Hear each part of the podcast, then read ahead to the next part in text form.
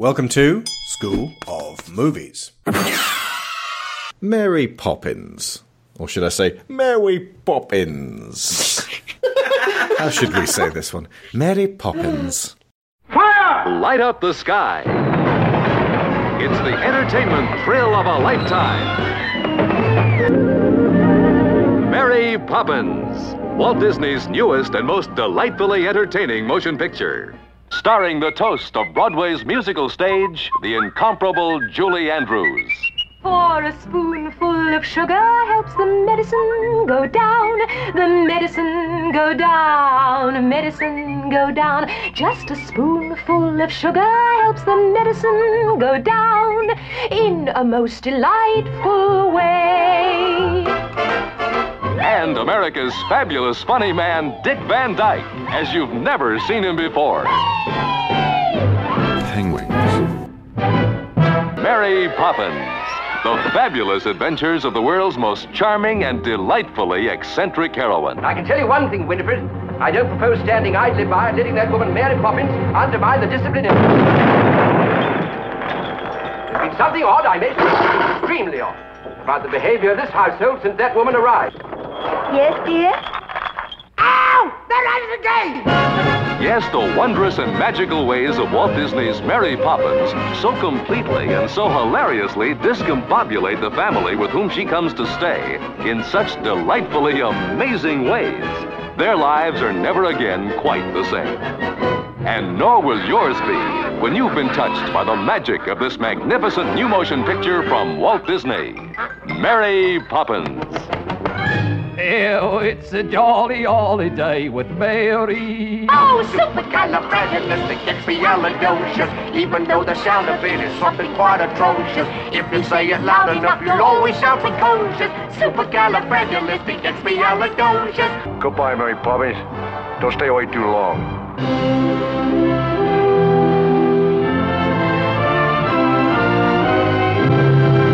Joining us are a couple of regulars, Kaoru Negisa Stubborn and suspicious. and Debbie Morse Possibly perfect in every way. of Sequentially Yours, and a brand new guest, long-time listener and fledgling podcaster herself, Mackenzie Easton, co-host of the Rainbow Connection Muppet podcast. Uh, spit spot. And of course, Sharon, hello. Hello. Okay. Now, this time around, we're, Sharon noticed, by the way, that I have kind of a thing for both Emma Thompson and uh, Mary Poppins. And, And Julie Andrews generally. and Julie Andrews generally. Like, I go all gooey whenever I see Julie, Julie Andrews, so but there I mean, may be something doesn't? in that. Yeah. This is true. And there's, you know, there's a little bit of both of those in, in you, which kind of probably helped me, you know, just go, this is the right kind of person. Slightly posh efficiency Yeah, there you go. Slightly posh. with, with soft edges. Yes. now, this time around, we're trying something new, which is to field your questions, you guys, the listeners, which you can tweet at us with the hashtag, hashtag SOM hands up. And technically, you can do it live. Like, if someone tweets that at us now, we can read their question. We'll do it live. Uh, of course, you don't know that because this is now in the past. It doesn't matter. and I asked someone very specific for a good question, and he didn't disappoint. Daniel Floyd of New Frame Plus and our ah. Disney shows posed the following. For this one, you have to go all the way back to our Sleeping Beauty show.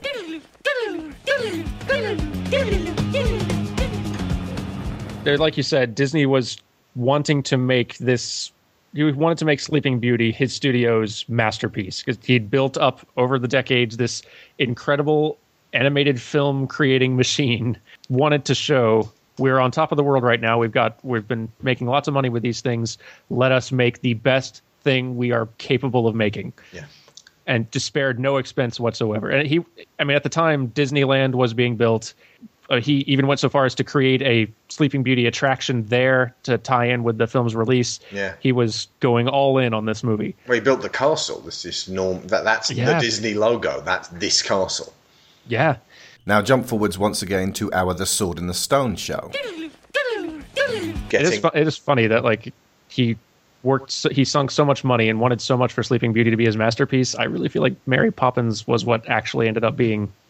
We saw it earlier today. It's wonderful, isn't it? It is. It is awesome. I We can't really talk about it here, Dan. I'm sorry, but we No, will be fine. doing No, I a just- show on Mary Poppins. fantastic. But yeah, And Dan writes. And one thing I remember us briefly mentioning in our Sleeping Beauty discussion is how Walt Disney was really pouring everything into that animated film in an attempt to make it his masterpiece. But despite all its artistry and a few great characters, it's a pretty dull film. And I'd mentioned that I thought Mary Poppins might actually have been the masterpiece of Walt's film producing career, which would be kind of interesting given the live action animation hybrids are how he got his start with the Alice films. Uh, so I guess one possible question to ponder for the episode would be is it? Is Mary Poppins ultimately the strongest, most enduring individual piece of art that Walt helped create? Because I don't think it's the movie a lot of people would jump to, and it's obviously a super subjective question. But I have this feeling Mary Poppins might be the true masterpiece of his career. Whatever y'all discuss, I am excited to hear this one. So, that is such an expansive question that I figured I would open with it, and we can answer that question when we get to the end of this show, given everything we've learned between now and then. Mhm. okay. All right. So just keep that one in the back of your mind. Is this his magnum opus? Is that it- does magnum opus even apply to Walt Disney, considering everything he did? Just but like, is this his individual? If you're going to Yeah. pick one thing, then yes, I would say it, it does apply. I mean, Mag- not mm. we haven't decided yet whether it specifically applies to Mary Poppins. Now, see, but because term- Disney wasn't just a filmmaker; he was the industrialist and the, the capitalist, the marketer, the everything he was. But the making of films was one aspect of that. So I suppose what we're asking there is, of that aspect of him, is this one at the pinnacle? I would say the key things to consider because a lot of the stuff of his that you'd be looking at Snow White, Sleeping Beauty, Cinderella, Bambi, Dumbo, Pinocchio. Pinocchio, Fantasia. I mean, underappreciated in its day, but Indeed, but I don't think that you could include things like the parks because they only really truly blossomed after he died. hmm. So, in terms of things that he himself was directly involved in creating and were completed and out there by the time he passed. artistically speaking, yeah, artistically speaking, I think you'd have to take into account how long he spent trying to get this done. Mm. It's not Mm. just about accomplishment of the piece itself, it's about how much he put of himself into it.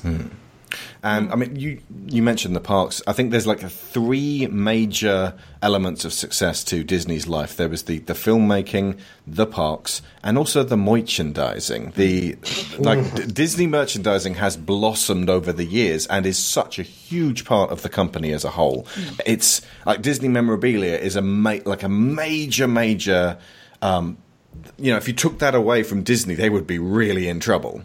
Uh, yeah, the brand is kind of one of the best accomplishments of Disney. The like essence of Disney, which everybody recognizes, which you can't say about every company in the world. Yeah. And you can't say Mhm. that he didn't fuel that intensely when he was alive. It's not as if people took what he created and then ran with it. Obviously, the brand has been built on and built on and built on since he died, but he definitely laid the groundwork for it, it taking that shape. He Well, the Wonderful World of Disney was essentially that in a television show. Was Hmm. just here. This is what our image is. Yeah.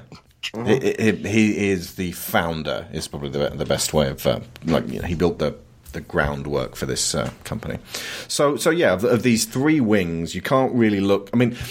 Each of these three has a foot in artistry as well, like uh, you know, and at the same time in commerce. So the films, while being very artistic, they do understand, mm, you know, some more than others, the actual creative processes.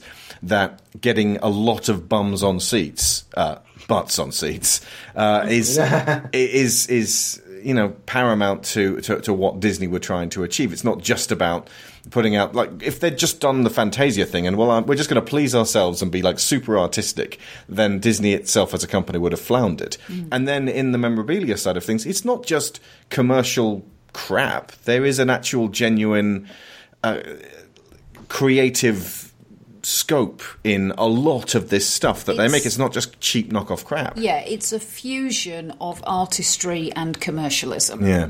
And I think that too often people are inclined to look at it as well if it's one it can't be the other Yeah. if it's if it's one then it's betraying the other Yeah. and that's just patently not true it is possible for something to be both Yeah. Or at least it's not that simple. yeah yeah you, you can't draw a line and say something is either artistic or it's commercial that plays into a hell of a lot about this film. And I think that this film and how it was made, why it was made, all does play into the idea of art versus commerce. And uh, yeah, I think possibly more than almost any other individual film, it's got that question mark over it. and in fact if you bring ideals into that as well Yeah. art ideals and commerce Yeah. Okay, so this film should be either supercalifragilistically easy to cover or tricky because it Mm. is, as has been said many times before, practically P word in every way. so, rather than trying to cover every single whimsical element, we are going to go through in a mildly chronological order, jumping into street painting focus points and asking ourselves your questions. But we're going to begin with a second question from me, and this is to the group. This is just something I observed, and I'd like to hear what you guys make of it. There are, it would appear, two ways you can watch the film Mary Poppins accepting or inquiring. What would you assume be your take homes for each? I'll start with accepting. To be specific, this is actually about Mary herself. Do you simply accept that Mary coming in is Mary Poppins and that everything just happens? Or do you inquire? Now, wait a second. What's actually going on here? Because that you can't act. You can't really do both as you're watching. Okay, yeah, then yes, this is what I thought was basically do you watch this as a child in terms of your perspective? Do you watch this as an adult? Hmm. How does this film come off if you are entirely accepting? If you're entirely accepting, I would say that the film kind of flows perfectly. If you just accept that this is the world that we live in in this word. film. Sorry.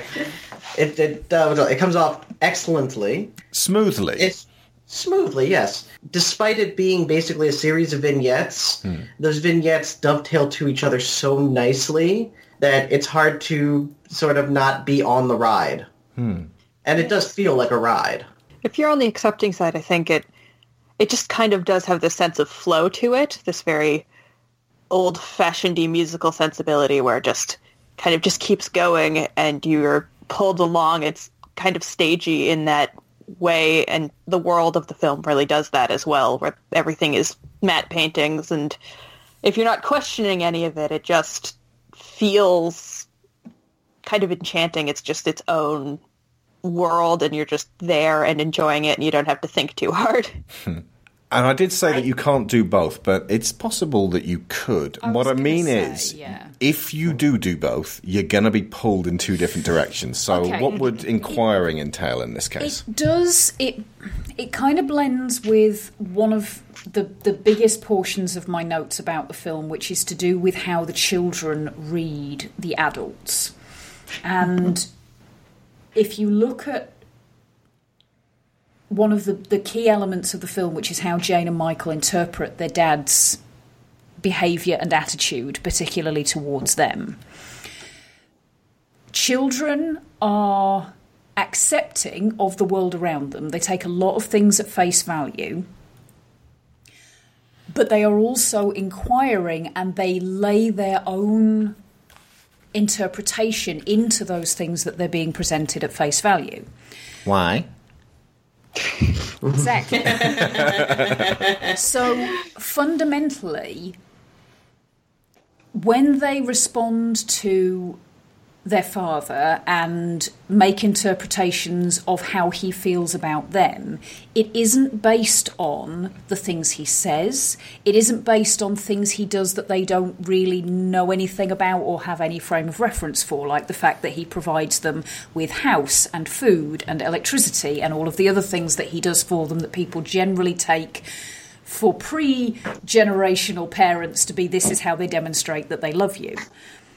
What they pick up on is his facial expressions, his body language, the things that say he is constantly tense and stressed, especially when he's around them, because mm. he's got in his head that everything has to be ordered and set in a certain way, and children are, by their very nature, chaotic.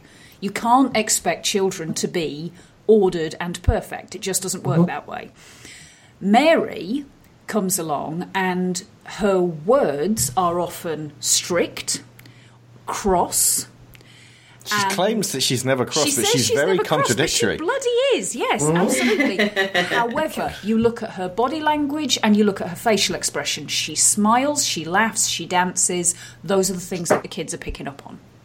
And it would appear she always speaks the truth and is always straight with people. But she also lies. She straight up lies and tells people at times the complete opposite of what is actually manifestly true. There is. Yeah, she one... has some gaslighting moments. yeah, yeah. That, I'll, you know, we'll uh, we could talk about that now. Actually, there is a point later on where the kids are completely g'd up about riding the GGs, the, the, the horse race, the fox hunting, um, the thwarting of the fox hunt specifically, yeah. uh, and and just that whole cartoon adventure. And they're they're really thrilled about it, and they won't go to sleep. And Mary straight up tells them, "Didn't happen. Shh, you know, shush, go to sleep. You're you're you're fantasizing out loud. This didn't happen." Now I said to uh, uh, Sharon and, and, Lyra, if this happens in Mary Poppins Returns, she straight up tells them this didn't happen when it did.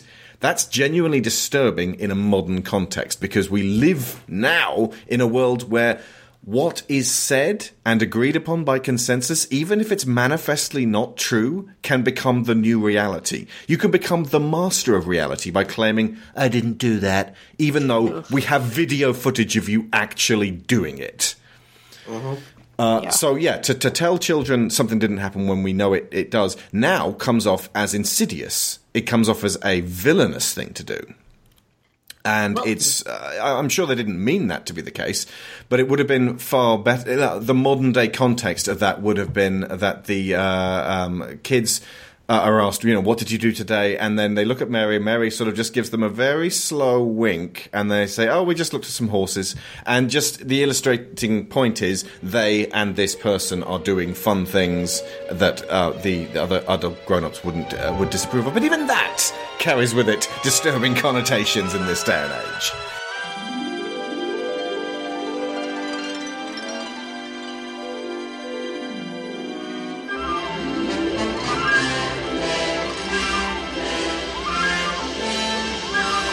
Strangely enough, I don't I, I don't know why, but my mother never had a problem with me watching this movie as a child.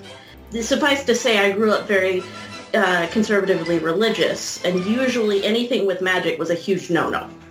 I loved it as a child, but I had the impression of Mary Poppins as being very, very stern. But just we watched it a few days ago. Wednesday. We watched it on Wednesday. Yeah. And watching it again, I realized something, and it, it I was kind of trying to see what's at the heart of this, and this in, it affected me still as an adult very, very profoundly. And I think what it is is it's a blending of the two ways of looking at it, because I was because I think what it is is Mary Poppins understands the way kids need adults to be with them. In that, number one, kids need boundaries, of course. And so Mary, you know, Mary does present herself in her words, be very strict, be very proper, et cetera, et cetera, et cetera. But they also need room to imagine and fantasize and be children. But I, I think there's a part of that that hmm. It feels to kids like that is not an adult thing to do.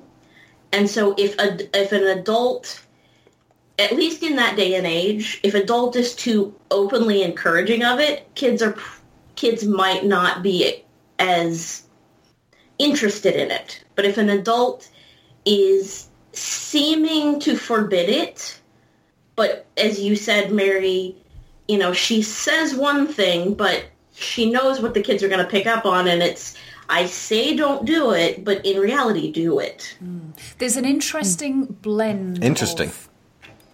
there is a curious blend Curious. of childcare approaches in Mary Poppins.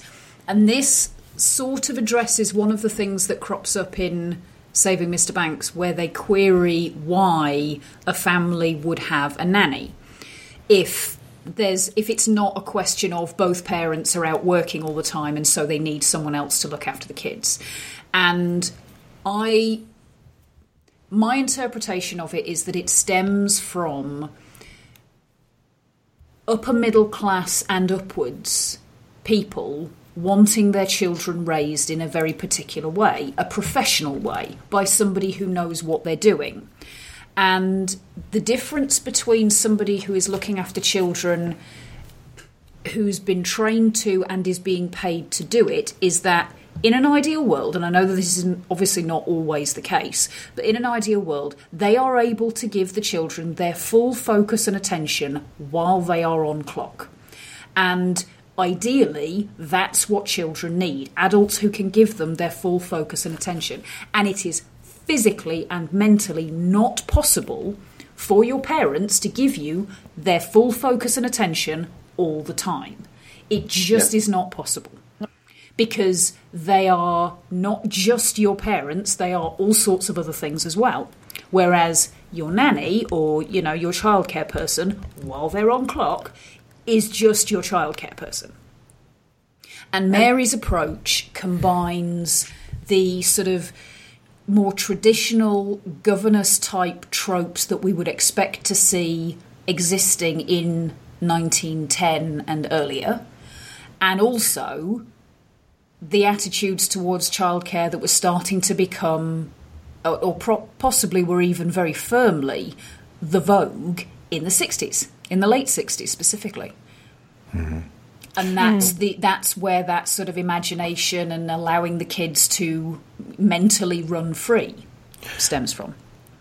It's very significant that it uh, takes place in 1910. I don't know whether um, Travers When King Edward's on the throne, It's the age, age of men. of men. It's the Edwardian times. Uh, it's it's specifically. It's not just what it is, but what it isn't. It comes at the after the Victorian age, which is an age of austerity and black dresses and blandness and uh, abstinence and um, you know, let us not speak of anything unseemly and just everything about the Victorian age is about repression.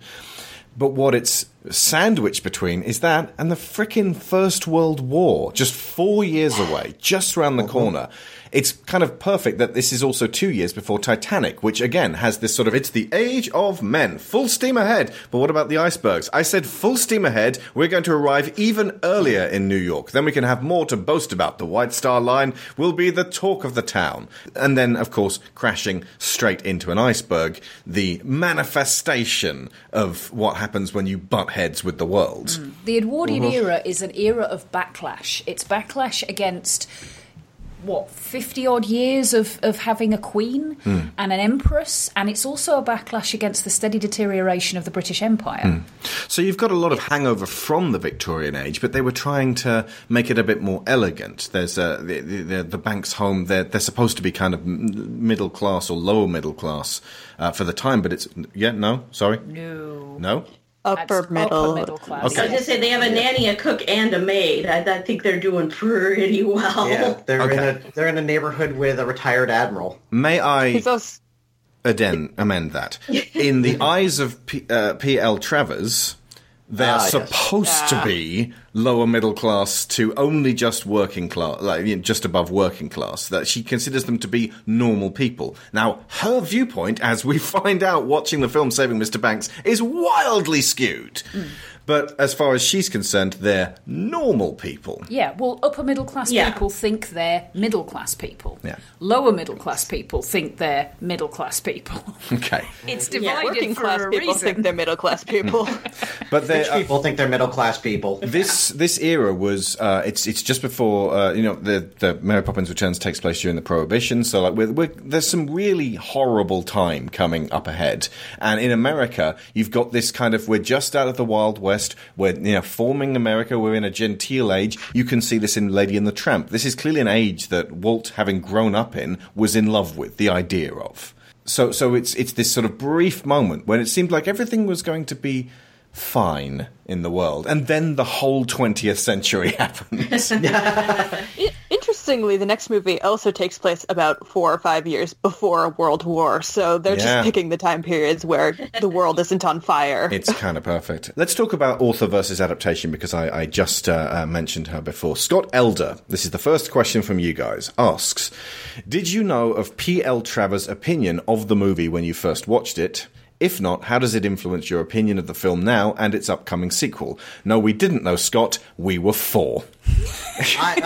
this was a long time before the internet, and we had never heard of the books. I, had the internet when I was four. Oh God, of course. and you didn't know. We're a lot older than you. Sorry, sorry, Mackenzie. I did know about P.L. Travers' opinions of the film uh, because the first time I watched it was Wednesday. Uh, the first time I watched it all the way through, at least. I mean, I'd seen bits and pieces over the years, but yeah, so I was aware of that P.L. Travers did not like what happened with it um, until basically the mid 70s when she sort of came around to it a little bit. But yeah, I was aware of it. Uh, did it color my opinion of it? Um, not especially, no. And I would say that's because I'm aware of Julie Andrews and Dick Van Dyke, and I had a childhood love of them from other projects. And that sort of seeing both of them so joyful throughout the film, hmm. you know, even when Mary Poppins is being stern and reserved, it's still there's still a sense of a sense of joy to it. And Julie Andrews was really good at just kind of keeping that just under the surface so you could see it, but not really put your finger on it. T- To me, it doesn't matter what P.L. Travers like, liked or didn't like about it. I thought it was brilliant. For me, I think because I obviously didn't know that P.L. Travers even existed when I first saw the film, Hmm. and although I never read the Mary Poppins books as a kid, I was a big fan of a lot of children's books that were written around the same era. So I was a huge Enid Enid Blyton Blyton, fan. Um, I loved C.S. Lewis. yeah, C.S. Lewis, uh, Susan Coolidge, who wrote the the What Katie Did books. Uh, there's um, some sequels that were written to the original Heidi story that I was really into. What Katie did's way earlier. Gwendolyn mentions it. I suppose so, but it does still have that slightly Edwardian feel Oh yeah, because it was written in Edwardian times. Yes. oh, I did. I read also read a bunch of the Heidi the Heidi books as a kid. I don't remember a lot of them, but I know I loved them at the Yeah, time. Heidi grows up and Heidi's children. They are weird, but I love them. Um, and, um, and It's an 1872 children's book. That's smack bang in the Victorian era. wow, okay, that was wow. written a lot earlier than I thought. Yeah. I, I had to fact check that when I had Gwen cite it. Good point. So, for me, to find out that P.L. Travers had actually written a, a story that she felt had been overly Disneyfied and made ridiculous was so strange to me because to me, the Mary Poppins is a very prim film, and despite Dick Van Dyke's accent, which I'm sure we'll talk about eventually, the, There's two questions about the it. very Britishness of it, and specifically the very sort of Londonness about it, seemed relatively authentic. Although, obviously, as I've got older, I've realised mm, not so much. It's authentic if you've seen the the, more- documentary Oliver. and that's your only other reference point for what London is like. Yeah, all right, good point. But Authentic based on my like one week trip to London in high school. Indeed, yes. Did we sing Knees Up But Mother I- Brown for you? But if I think about it, if somebody were to say to me, Disney is going to do a famous five film and it's going to be a musical and it's going to have, I don't know, an animated Timmy, I'd probably be quite horrified, Hmm. at least initially. Is, is Timmy a dog? Yes, Timmy is a dog. Okay, cool. I did not find out that this was um, that, that that Mary Poppins was even based on a book until I think we were hearing about the promotion for Saving Mr. Banks. Ah. So like 2013. yes, Okay. yes, So you've grown. Did you did you start with this when you were young or? yeah, yeah. Um, watched Oh yeah, it- you said watched- you you watched it in your family that um, that wouldn't otherwise like. Uh, would, that's what I meant about inquiring. Like, if if you're inquiring, it, it's good that Michael at least says, she's a witch. Does he? Does he actually say the word? She's a witch. He says she's a witch. yeah. I, I, At least the film lays that down Yeah, because I- otherwise you could just assume, yeah, she's a witch. Why I are these did kids not freaked out? I did note down though that the fact that she starts the film sitting on a cloud powdering her nose makes her a little bit more of a guardian angel type than an actual witch Hmm. and i certainly never thought of her as a witch when i was watching it as a kid Hmm. She the actual she witch was didn't- Mrs. Price from Bedknobs and Broomsticks. Yes, exactly. See, now that's the other thing as well. I, I watch Bedknobs and Broomsticks much more. I am. Me too. And all the other stories that I read, witches were doing way more Witchy stuff. witchy stuff than Mary Poppins. She honestly comes off like the clipped Agent Carter version of the fairy godmother in Cinderella. Yeah, I, I can see that. Yeah. British division, fairy godmother. Yes. Yeah. I think the inquiring approach to things is how we get the internet Mary Poppins is a Time Lord uh, Yeah. theory. Yeah, you can't. That's the thing. You you can, if you open your mind too much, your brain will fall out, which is a, a nice, fun mo- thing to say regarding being totally accepting of everything. But if you're totally inquiring of everything, you can't let anything just sit and just be and be happy with that. You got to ask and ask and pull apart until it's all just spooled out in front of you as so much spaghetti. But I think there And is it's a meaningless then. There is a difference between inquiring because you genuinely want to know why something works and cynically shutting it down because you're saying it can't work. Hmm. Okay. That's the opposite of inquiring. You're first introduced, like the first scene in the house, you get, um, I believe it was the maid and the cook talking, and they're they're talking about. They speak of the children very much as if they're. They make them sound like, oh, they're hooligans, and they're, you know, they. they what if don't they become listen. ruffians? Yeah. Yes, yes. They but- sound feral from the way they're described. Yeah. But when you meet them, the that first time, they are two of the sweetest children you've ever seen. Yeah. They they are just children. First of all, we like we watched Bedknobs and Broomsticks. Uh, she had never seen it, so we watched it for the for her first time on uh, a couple of days before we watched Mary Poppins. And I'm like, the Rollins kids would beat up the Banks kids in a heartbeat and steal all of their pocket money. Oh, definitely. like in a in a heartbeat. Like Charlie would like talk them out of their shoes. Um, but also, um, I think, and this goes back to something Sharon said earlier about kids being chaotic, specifically with the Banks children. Both of their parents are very passionate people. It's just that they have found a direction for their passion. Hmm. And I think part of what's going on with the Banks children is that they are somewhat directionless, despite the fact that they have their parents' passion. Hmm. And Mary Poppins sort of gives them a place, an outlet for that. I think what what Mary is doing is she is presenting herself as if she is a proper English governess, but she is helping these kids find their proper place in life. And I don't mean that in the sense of, you know, find your place in society, all that What Mr. Banks wants them to do. Yes, but it's follow your heart and know what, find your passion and find your love and follow it, even if society tells you that's not okay. Mm. Well, this is what I mean about it, it segueing into the 60s because prior to the 60s, it was your passion will be whatever your parents' passion was, or, mm-hmm. you know, there, there will mm-hmm. be a definitive path through life that you are expected to take. You can choose not to take it, but you will be known as being specifically rebellious. And the 60s. Possibly without a cause. Well, indeed. Yeah. and and the irony with that is, of course, that if you're rebelling too hard against the path that you think you're being forced to take, you end up going in exactly the opposite direction, which is being programmed as much as the first version. Um, But the See all of the uh, red pillars who Yeah. and, and conspiracy Yeah. nuts who are so desperate to not be controlled that they are being controlled. Yeah.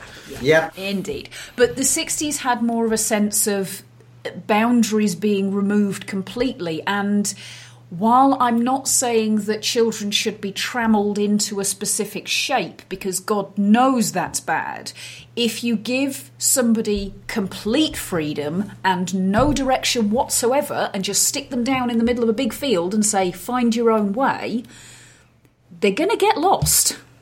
It's just choice paralysis. Mackenzie, we never got to you regarding uh, how did you feel about. Did you know of P.L. Travers' opinion of the movie when you first watched it? If not, how does it influence your opinion of the film now and its upcoming sequel? Uh, well, I didn't know about PL Travel's existence as a five-year-old. Uh, not my children's books. I was getting Harry Potter and the like. Uh, but it didn't change my opinion very much on rewatches since Saving Mr. Banks, which is probably where I learned the most about it. Hmm. Because honestly, a lot of films, I don't care if the author was angry because authors aren't inherently good screenwriters. They hmm. often are kind of bad at understanding the filmic qualities of their work. And I think we all found that out this month, those of us who went to see it. I am waiting. I'm going to see it in cheap theaters. I'm a student. I can't afford. I love how you know exactly what I'm talking about. I I keep in touch, uh, but I mean, I'm a film student. I know Stephen King hates The Shining, and that doesn't make The Shining a bad movie. I don't think P.L. Travers necessarily. From my understanding, her books are very, very episodic, even more so than this film. It's a lot of So- tea parties with mythical things. And like is- tea party with a flower, tea party with a star, tea party underwater. Perfectly charming in a book. Maybe not gonna. You need to at least create the semblance of a theme for a film, and this film does that exquisitely. So Um, I, it does. It influences. Oh, hang on. Sorry, is there any more there, Mackenzie? I don't want to cut across you. no, no, go ahead. Okay. It does influence my view on the film in terms of it feels like more of an accomplishment with this lead weight they had hanging around their necks, saying no, no, no, no, no. There's a, a doodle that uh, uh, was drawn of her uh, in in the film, which happened in real life, where she's just like looking through a script, going no, no, no, no. And here we put in something that we shall be able to refer to as a clue later on when Mr. Banks half guesses the truth that Mary Poppins had once been his nanny. Just a little something in the script. I'll help you with it later. Whoa! Did you catch that one? Mr. Banks half realizes that Mary Poppins was originally his nanny. That didn't make the film, and kind of changes everything. It seemed like a monumental challenge for everyone involved. The- Watching the film, I, the, the first time round, I was more receptive and more uh, ready to uh, feel sorry for her. The second time round, most recently watching it, uh, it's it's really down to Emma uh, Thompson. Emma Thompson. Sorry, You were going to say Emma Watson. I was gonna, you? yeah. Yeah. I She's- do that. A Don't feel decades. bad, Alex. I Emma, that I'm too. you from the future. you didn't find out. It was the Grim that did it. anyway, it's the time turner. Too much time turning, Hermione. Good morning, Pamela. So discomforting to hear a perfect stranger use my first name. Mrs. Travers, please. I, I do apologize, Mrs. Travers. I'm Don. DaGradi, the, the scriptwriter. Co-scriptwriter? I shall certainly be having my say, Mr. Wilbrady. DaGradi. Uh, wonderful. I welcome your input. If indeed we ever sign off on a script. Right. Um, this is the rest of your team. This is Dick and Bob Sherman, music and lyrics voice, the one and only Mrs. P.L. Travers, the creator of our beloved Mary. Poppins. Who else? Mary Poppins. Never ever just Mary. It's a pleasure to meet you. Oh, oh. Fear we shan't be acquainted for very long. Why is that? Because these books simply do not lend themselves to chirping and prancing. No, certainly not a musical. Now, where is Mr. Disney? I should so much like to get this started and finished as briskly as is humanly possible. Perhaps someone could point me in his direction. I'd be so grateful. Thank you. I've completely lost my thread. It's down to Emma Thompson's amazing performance to be able to elicit that level of uh, uh, sympathy for this character, and obviously we're, we're you know party to a speculative version of her childhood, uh, a lot of which you know some of it may be based on twisted events, some of it may be very much. Um, made up. The, the, Lindsay Ellis did a really excellent piece on uh, the revisionist history of Disney and why it bothers people so much that you know Disney are whitewashing over everything just to serve their own ends. The film itself is lightly critical of Di- like very lightly critical of Disney in that he it's kind of an overbearing brand when you've got this great big obnoxious Mickey sat in your hotel room after 20 years of saying no no that's a little bit too much no and and it, it's like of all the things you could do, filling her hotel room with Disney paraphernalia might have been a bit overbearing. And uh, so, so there's it's like I said, it's lightly critical of, of uh, D- uh, Disney, and only the least tiny bit critical of Walt himself. It's not a film about Walt's flaws. He comes off as as um, as this marvelous man in there, and I'm. uh, I'm very disinterested in hearing people tell me horrible things about Walt Disney. I, I'm, I'd be, uh, frankly, knowing too much about John Lasseter has made me very sad on the inside.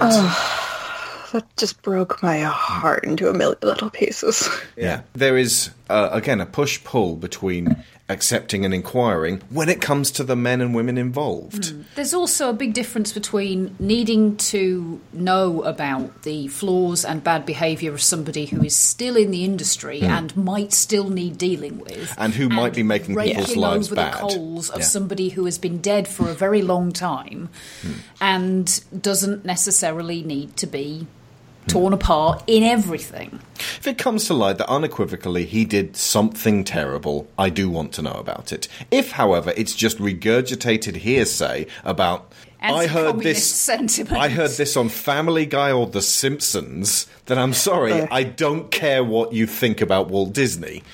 Yeah. Um, The things that Walt Disney did that were worst are still things that companies do today, so it's hardly worth the He was all Effort. corporation-y. Oh. oh, union busted. Oh well. Yeah. Yeah. Uh-huh. I've said I this mean, before. bad. Like, it's it is it's dangerous the idea that Disney could take over everything. But if one company's going to, and that's going to be the ultimate end of capitalism, without us being able to stop it, it being Disney is better than it being, say, New Line, or it being Warner Brothers, or it being fucking Fox. Yeah. Yeah. They're going to bring in a constitutional amendment. We need separation of, of church and state and Disney. and the Church of Disney and the State of Disney, which will be the fifty Technically, first Jedi state. is a is a religion, and Disney owns that now. So okay, so let me just rotate back around to Saving Mr. Banks. It's lightly critical of Disney. It's sympathetically, definitely critical of Travers herself as a very flawed person who comes across as the kind of sourpuss that we really want to see open up. Like that, that somehow. When the happens to the Grinch, and when it definitely when it happens to Scrooge, that makes us well up inside. As in, we we see someone who represents us when we close ourselves off, opening up, and we want to see her embrace this, even if it's a fictionalized version of that. And they condense time to bring you to where she was in the 70s and possibly interpret more than really was applicable in real life.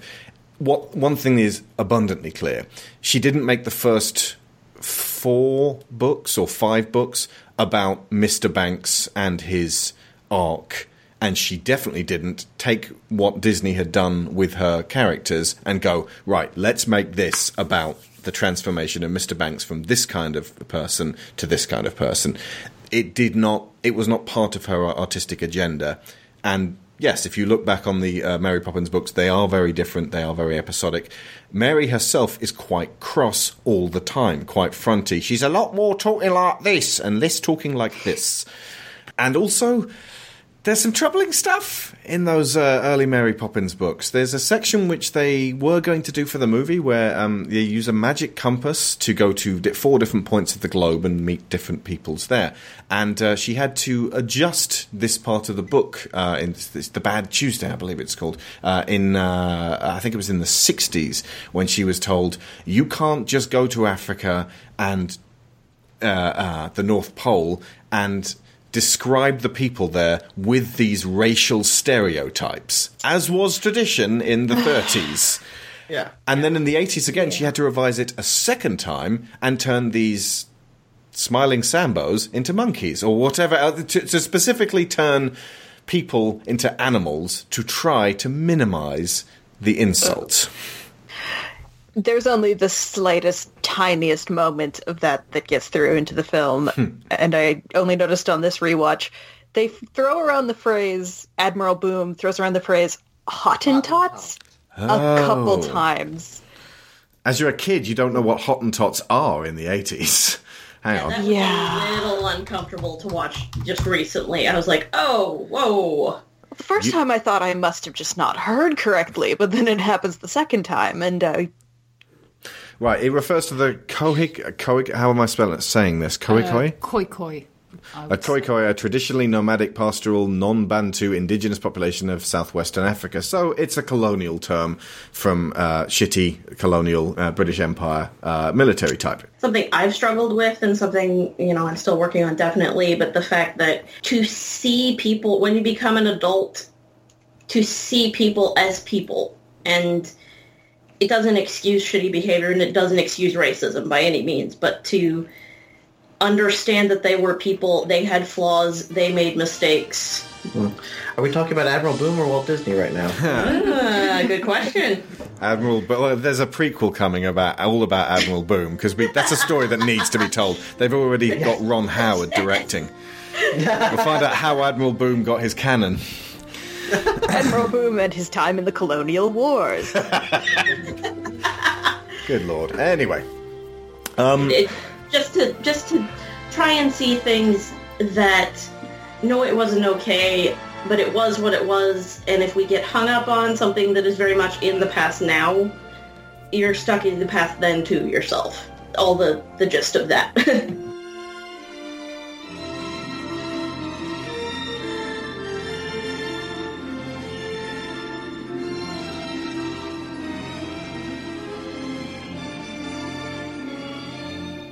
So we're about 45 minutes in. Let's talk about the first minute of the movie. Um, we meet Bert, and he's doing his uh, wonderful um, Cockney dance. Keddy Bredemir asks, from an English person's perspective, so this really apply, only applies to Sharon and I, how bad is Bert's accent? Uh, Miguelito also asks the accent, Dick's accent, is it that bad?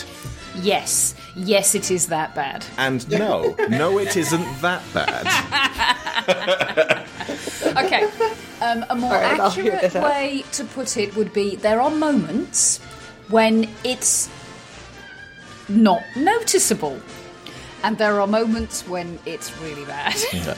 I would say that uh, when British people try to summon up uh, that a person's English accent was bad, they cite Mm. Dick Van Dyke in uh, Mary Poppins. He is uh, exemplary in terms of not so much bad English accent, but exaggerated English Yeah, accent. he takes the Cockney manner of speaking, smooths out a bit of the edges, makes it as personable and fun and soft as possible, and just delivers a stream of English flavoured Americana. Here's the it's, the Cockney accent is so specific. It's a it's a tiny portion of London. A practically You have to be born within the sound of Bow Bells. Yeah. Technically, my grandfather was, so I'm a Cockney by descent. Is that allowed? nah, probably not. I have to be born within the sound of Bow Bells, well, innit? there you go. So, but but it's it's a very specific, very small portion of London. A, the pure Cockney accent virtually doesn't even exist anymore. Yeah, because you'd sound like Bert from Mary Poppins. For somebody to to or a Guy Ritchie film. for somebody to do it in a context that is not very specifically about the the kind of the Cockney area, it's it feels a bit to me like watching Deliverance and thinking that's a representation of American accents generally. Specifically, the American Appalachian South. Well, exactly. That's what I'm talking about. It's a very, very specific location that you're only really going to have an ear for if you're brought up there. I think that the murderous rapists in Deliverance are slightly more negative than the sweet avuncular chimney sweep that we're getting here. But I am talking specifically about the accent. okay. Good choice. All right. But bad example, but Sorry, Dick. mm. Good lord. I would say, however, that I love it. I love his accent. Oh, I do. love his performance. It's so fun. It's so I grew up with it, so I can't not, you know, It's- warm to it. It's ridiculous and it's silly, and it to me because it's bad, it makes him sound more entertaining. Yeah. I think he sings in a better accent than he speaks in this. Because Yeah. there are times when he speaks that he kind of sounds like Adam Sandler doing a child. Mm. And you know that child accent that Adam Sandler does? I'm Adam Sandler. That one. but he's, Yeah. he has said himself that there were there were days when things were rushed and he couldn't quite get it right, but they kept those takes anyway because they needed to. And Yeah. so you know, it's it's up and down. It's not always on point. It's bad in the sense that it's not an accurate Londoner's accent. But I feel- it's not bad in the sense that it's unpleasant to listen to. I feel like it's been conflated with, with various popular films at the time. Oliver was out around about that time, as was My Fair Lady with Yeah. Audrey Hepburn doing another very similar Cockney Mm, accent. And I that's think very poor Dick Van Dyke gets like tarred with the sh- chimney sweep brush for this one. Yeah, nobody goes. He was part of a- of Audrey a- Hepburn's accent, absolutely terrible. he was part of a, a, a cheery co-modification of the East End of London Mm. by America at that Yeah. stage. Yeah. Well, and and and I'm noticing that in spite, I I agree. I didn't mind the accent, and not British, obviously, so I don't have to take on that per se. But but clearly, Dick Van Dyke, the amount of joy that is just oozing out of him, like not a, oozing, sorry, exploding. that that that was a poor word choice. I apologize. that is exploding out of him every second he is on screen is makes up for a lot. As a third generation British person uh, living in Canada. Oh, of uh, course. I frankly couldn't care less, but my family's from the north, so it's not going to be based on my family's accents anyways. Yeah. Well, te- there you go. See, technically, so is mine. Yeah. Well, you guys have got Boromir to, and uh, I suppose Thorin to thank for, for the Yes. northern representation of Britain. Yeah. Yeah, this is yeah, I don't, don't think great grandma from Manchester really would have given a crap either way. Hmm. Okay, so despite the tomfoolery that we get, like one of the first things Bert does uh, is lapse out of his da da da da da da da to the Winds in the East song. It's just a few bars long, and it sets up the film, and it's wonderful. So much so that they started and ended Saving Mr. Banks with it as well. It is, of course, related to the Chim Chim Cheree song, which turns up later. They appear to be angling for tapping into a sense of perspective and loneliness that comes from standing far above it all and looking down on a city, which makes one ponderous. And it's accentuated by being sandwiched between moments of goofy tomfoolery. So he stops and is still, and then comes back around again.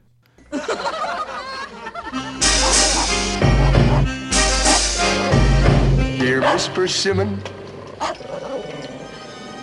Yes?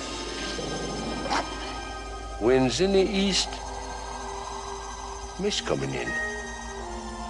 Like something is brewing, about to begin. Can't put me finger on what lies in store. But I feel what's to happen. All happened before. I'm sorry, where was I?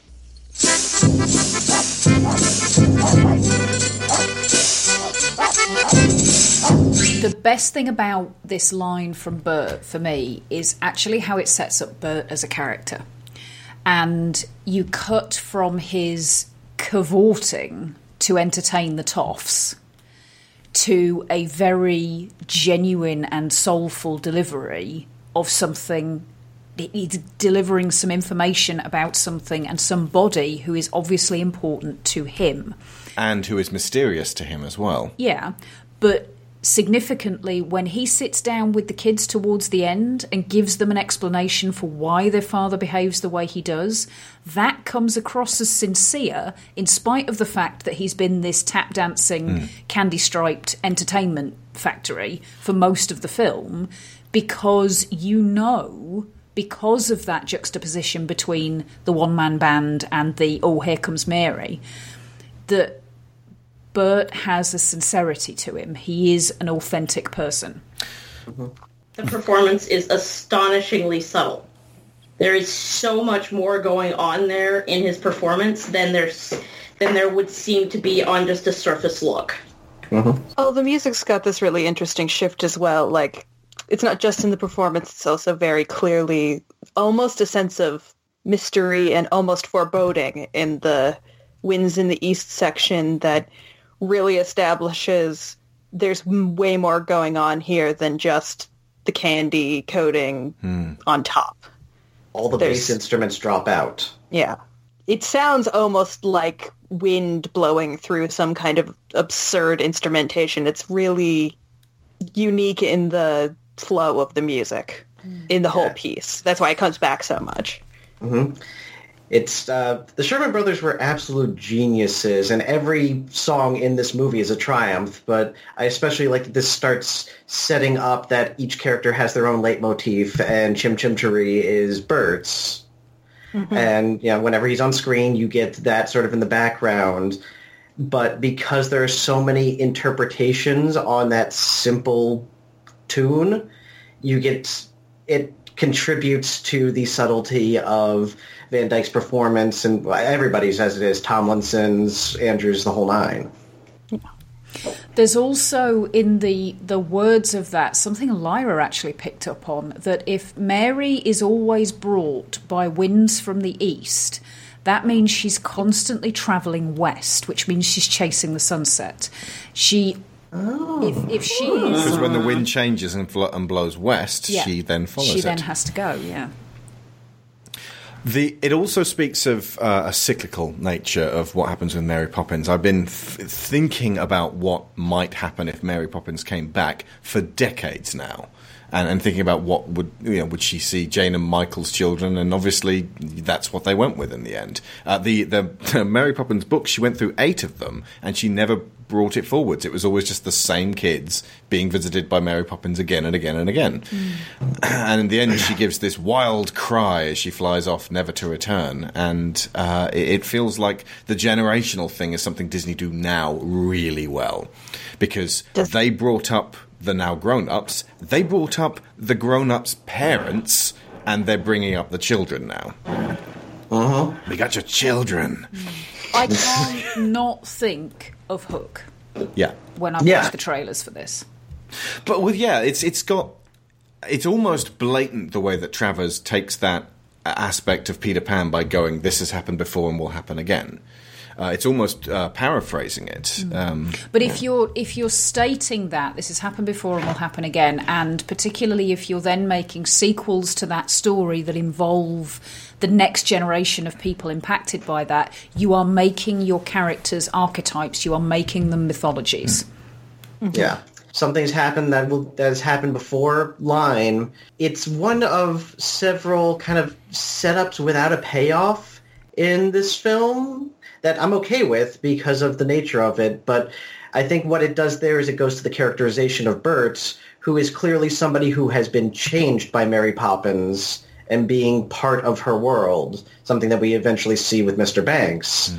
It's in a way foreshadowing because he has been changed. He is now this, you know, bright, cheerful person. I almost wonder what he was like before he encountered her and very clearly fell in love with her. Hmm. Mm-hmm. Yeah, the fact that she says in the whatever the her verse of the so their song together. Jolly Holiday. Yeah, when she Yeah. says like you've never I don't remember the words exactly, but you've never you've never pressed the advantage, you've never like you never Like- think of pressing your advantage. Forbearance is the hallmark of your creed. A lady Yes. will fear when you are near. Your sweet mm. gentility is crystal clear. Although, as I pointed out, there's then a look of disappointment that crosses Bert's face when he realizes this means he's not getting any. Yeah. Yeah.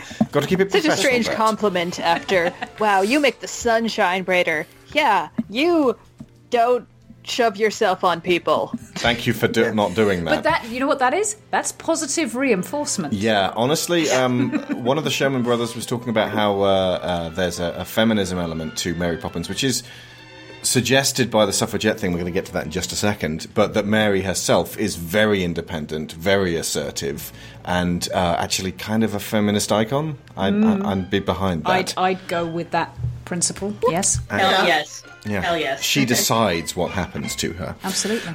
two more things regarding the whole about to begin. One, they may not have known, but that it made it very conducive to home viewing. The nature of this, this all happened before. Yeah, I know. I was watching it yesterday, and I'm going to watch it again because it's great. Um, you know, when you're a kid and you just watch the same film over and over again, that helps. Mhm. That whole sense of just cyclical, and then you watch it again. And the other thing is the. Um, Fifty Shades of Grey style fanfic of Mary Poppins, Nanny McPhee, which actually, unlike Fifty Shades, is really good, is uh, it does take, it's already taken that step whereby Na- Nanny McPhee and the Big Bang, starring Emma Thompson, uh, happens about 30 or 40 years after, it's maybe even more, more like, like 60 or 70 years after the uh, original one, which happened in Victorian times. And the baby in the first film is now an old man. You find out at the end of the second film, he's just overjoyed to see her again. It's a lovely moment. But it, Nanny McPhee most definitely has that Mary Poppins thing going. I think they're from the same agency. Look, I don't know how all that happened downstairs, but I'm in charge here, and I don't need some nanny to help. My sister and I aren't even part of this family, so whomever you've come to look after, it certainly isn't us. Listen to me very carefully. I am going to explain to you the way I work. When you need me but do not want me, then I must stay. When you want me but no longer need me, then I have to go. How could anyone possibly want you? Well, it's an odd thought, I grant you. But there it is. Matthew Seibert, because now we can talk about Mrs. Banks. Is the portrayal of Mrs. Banks meant to be supportive of women's rights work or an accusation that women involved in politics are neglectful mothers? I can never really figure out the intent behind her character. Uh, the group, what do you think?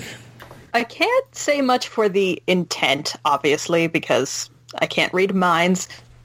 But I don't think either Mrs. Banks or Mr. Banks' interests are framed particularly poorly by the movie.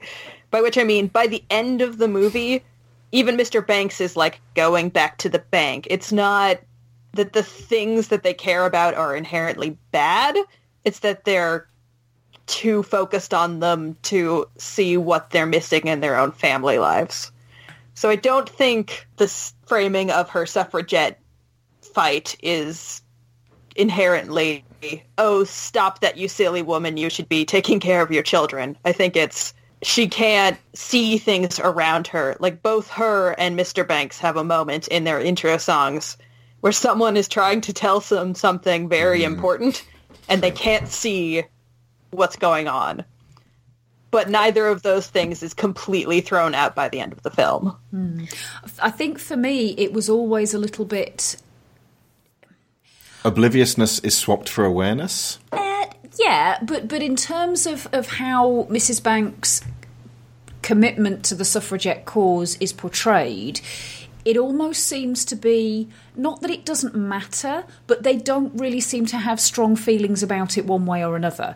They've just yeah. put it in there as something that she does, which is the reason why she needs someone to come in and look after her kids.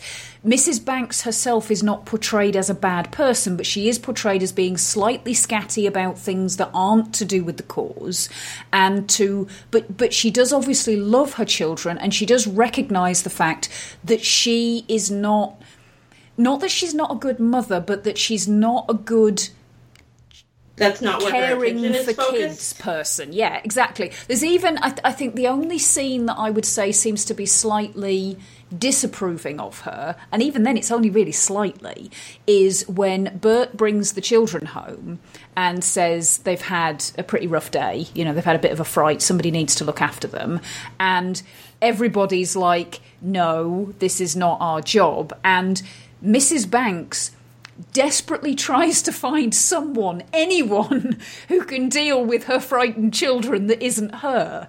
Um, but again, I don't get the feeling that it's because the evil suffragette cause is taking all of her attention. It's just that she's the kind of person whose attention would be elsewhere on whatever the, the other thing was. The SJW agenda in action. Yeah. yeah. so, but the, the other thing is as well that okay, if they were really keen to set it up as the suffragette movement was really important and everybody should be massively supportive of it and it's really crucial work that Mrs Banks is doing and that Mary Poppins presence enables her to continue doing they'd have got the colours on her sash right and they wouldn't be blue and pink they looked at the photos. They were grey and black, and it was difficult to tell what colours those were. So they went, uh, "Blue and pink. That'll look nice." Indeed. It goes to character in the sense that both Mr. and Mrs. Banks are very passionate people about the things that they care about, and they think that what they are doing is being good to their children. You know, she sees herself as making a better world, particularly for her daughter, one where women are held to an equal, to have equal rights to men. Not just her And- daughter, but her daughter's daughter. Ex- yes, exactly. Planting a tree she will not be able to enjoy the shade of. Precisely. And Mr. Banks similarly thinks that his work is providing a strong and healthy home for his family. It's um, And a strong and I- healthy England. yes, exactly. It has strong and healthy England, a strong and healthy country, an empire. Yes, that, that Really? empire's certainly going to last a long, long time. Yeah. Excuse me, Germany. Long, long time. Yeah, exactly. So it collapsed like a flan in a cupboard. yeah. In many ways, You they have a flag. to- Sorry, carry on. In many ways, they need to. but yeah, it's it's the difference between how adults and how children see things. Children see being with us as an expression of love. Adults see creating a world that children can then inherit and in many ways find themselves in because they have the freedom to do that. Uh, many adults see that as loving their children, and there was that disconnect there, and Mary Poppins bridges those two ideas. Mr. Banks, in spite of seeming to be very traditional, he doesn't really seem to have a problem with his wife being a suffragette. Hmm. he He doesn't even say it's silly. Yeah, she mentions that it makes him quite cross, but we never actually see Yeah. him be quite cross about it. Yeah, it's, it's almost like she's afraid he's going to be cross about it, and he never really is. And she doesn't try to hide it from him later. She is openly about to go to a thing. Hmm. Yeah. Although Yeah. she does, at one point, he says he wants her to do something and she stops what she's doing and pays attention to what he wants her to do. But you get the impression that that's something she does because she cares about him and she loves him, not because she's under the thumb and is expected to. You know, take care of his needs at all times. And when Bert Yes. lists the people who look after the children, and he's making the point that there isn't anybody to look after their father, at no point does he say, Your mother looks after your father. Mm-hmm. Yeah. He says, "You- Your father has no one in the world. And I was like, He's married. What does she do? There's only two times in the movie that the cook and the maid get along, and it's when Mary Poppins is doing fun, crazy stuff, and during Sister Suffragette when they Mm. start singing along. So They support it. it's at very least mildly framed as making women get along. yeah and from a feminist point of view i would say that it's got the the elements of mrs banks and mary and to a smaller extent the the service staff being able to do the things that they are good at Mm-hmm. Yeah. We're clearly soldiers in petty coats and dauntless crusaders for women's votes. Though we adore men individually, we agree that as a group they're rather stupid. Cast off the shackles of yesterday, shoulder to shoulder into the fray. Our daughters' daughters will adore us, and they'll sing in grateful chorus. Well done, Sister Suffragette. The reason that uh, Mrs. Banks is a suffragette, which is something that, uh, at least in the film, we don't know how historically accurate this is. We don't know if it's on the tapes. Um, P.L. Travers objected to. She said, "Well, I just wanted to be a silly suffragette." They had to give her something to do so that she wasn't there to look after the kids, and it had to be important enough to not make her seem negatively dismissive of her own children. It had to be worthy. And I don't think they were desperate to push forwards the uh, suffragette movement in terms of like this is our agenda. We're going to make sure that, that that this is seen in a positive light. However, whether they intended to or not, watching it as a child and marching along to it, I was fully supportive of the suffragette movement before I even knew what a suffragette was. and I've grown up to be pretty intensely feminist. So I'd say that whether they intended to be critical of the suffragette movement, clearly they didn't because they, they, they were doing it to, to do quite the opposite, to give her something that they that would be considered worthy and understandable to a 60s audience who would just be asking one question: Why aren't you taking care of your kids?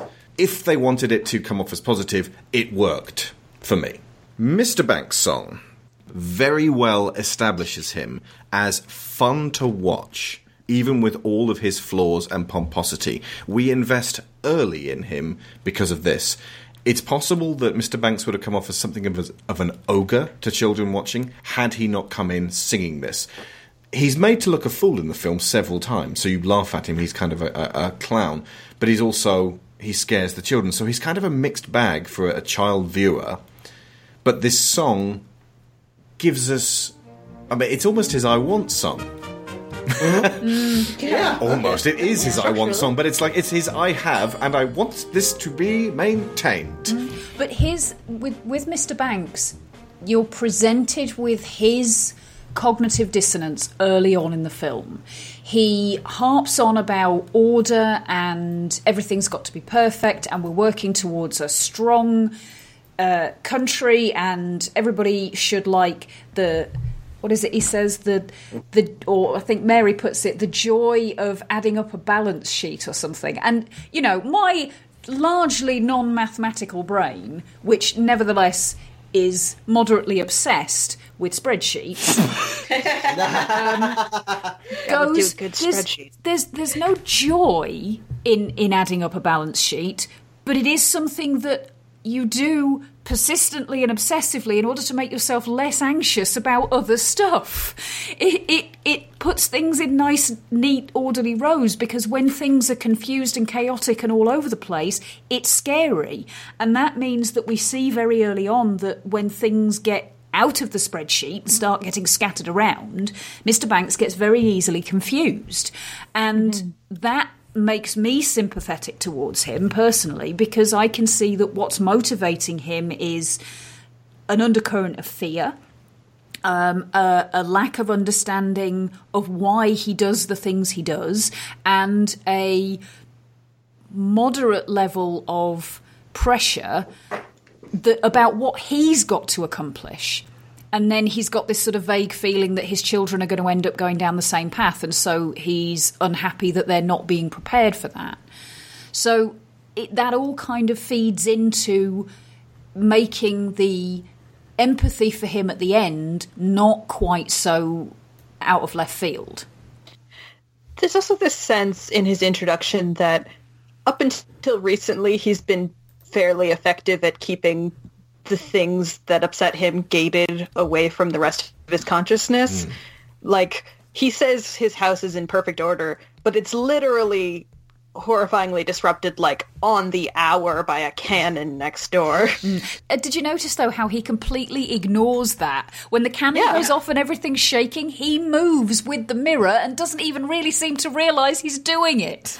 Yeah, exactly. That's my point is that he doesn't even consciously recognize the things that have been disrupting what he wants to be a perfect existence until the point where well okay i'm here and the children are literally missing and we had the cops show up It's because Like, Admiral that's Boom. what it takes It's because Admiral Boom does it the same time every day, and it's the Yes. same result every day. It's Mm. quantifiable. He's incorporated that chaos into his order. So it feels normal. Yeah.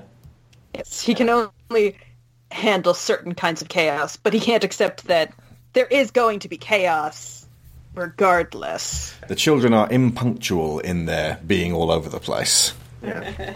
one of yeah one of the things about the life I lead that um, works so well is that it exhibits how David Tomlinson is a master of both very subtle facial expression and also patter songs. I mean, I think Rex Harrison is probably the only person I think better at patter songs than David Tomlinson is. At least until now.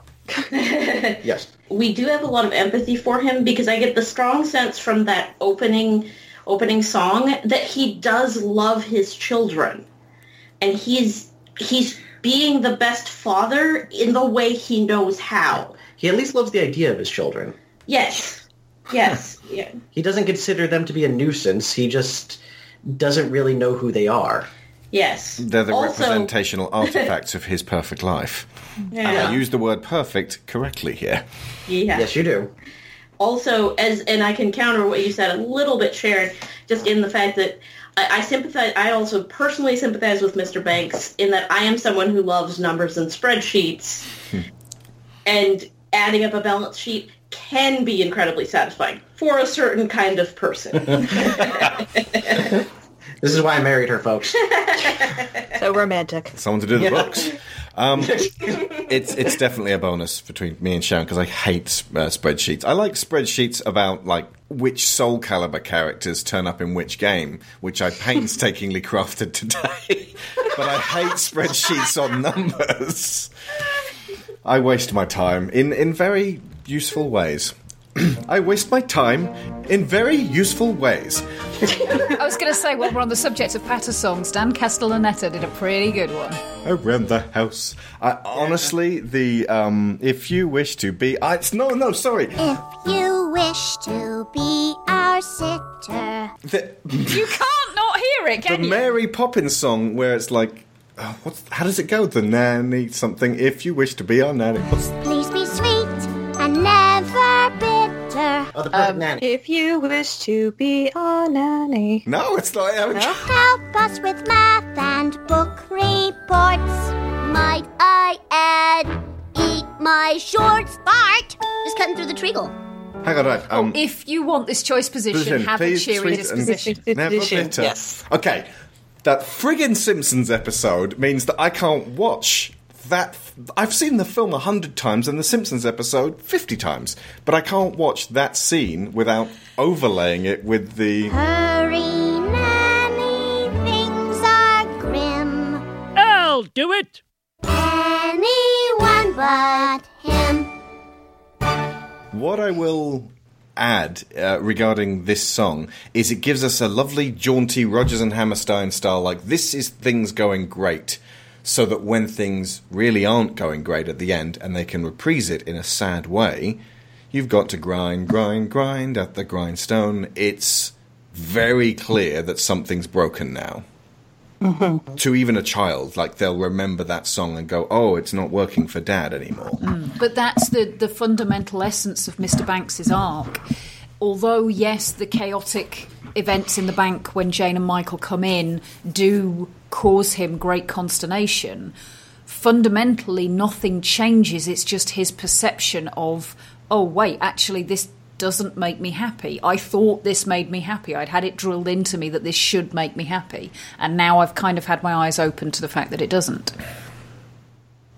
So Mary Poppins enters the home, and uh, I've got very little questions about Mary herself. It's very difficult to describe Julie Andrews as Poppins, simply because she's so.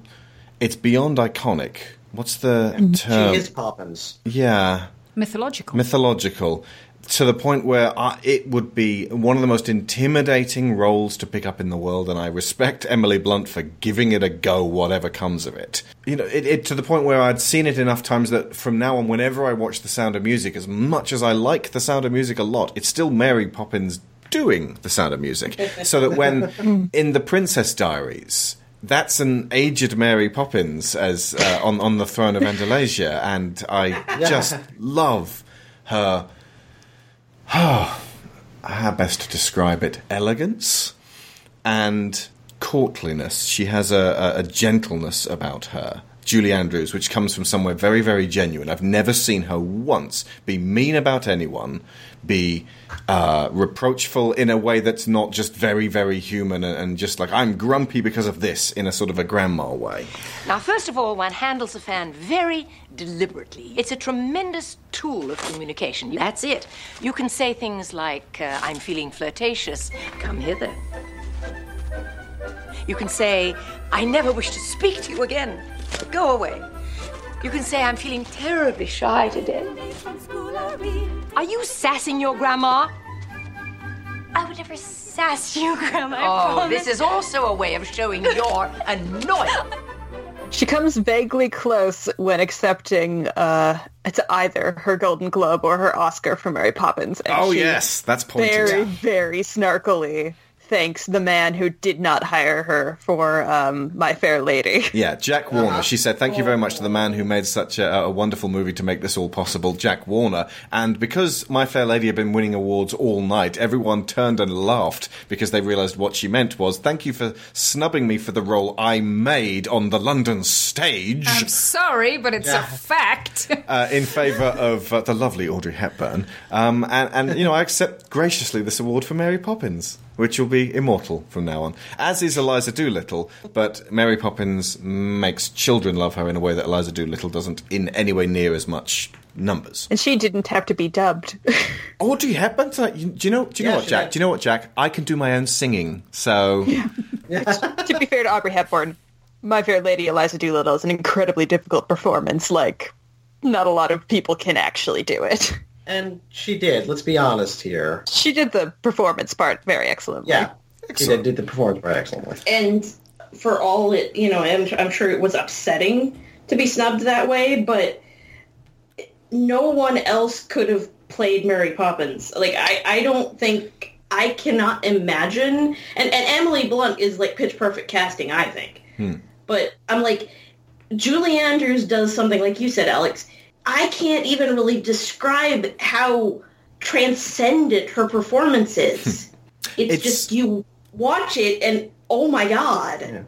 It's a, it comes from a generous and perfectly cast cast as well. Everyone is in awe of Mary from snap from the word go, and she is so authoritative that she commands every scene. Ergo, all eyes are on Mary the whole time, and she does. Like you could again with your if you're being inquiring, you can interpret.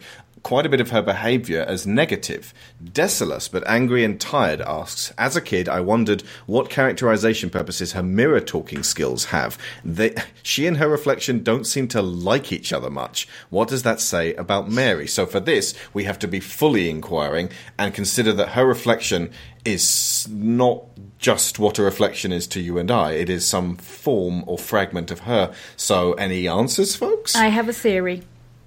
And my Okay. theory is this. It and could I be am, bunnies. Anyway. It could be bunnies.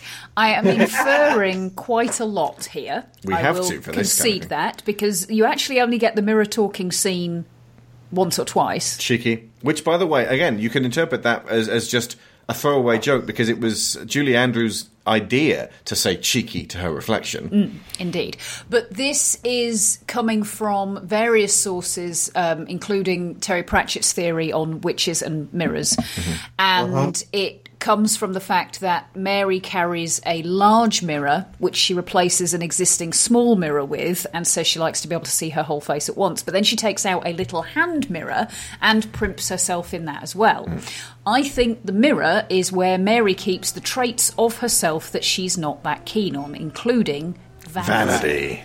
Definitely my favourite sin. So that that person in the mirror that she is talking to is is herself, but it is a less practically perfect in every way version of herself. She doesn't keep all her vanity in there. She literally just described herself as practically perfect in every way and was very pleased about it.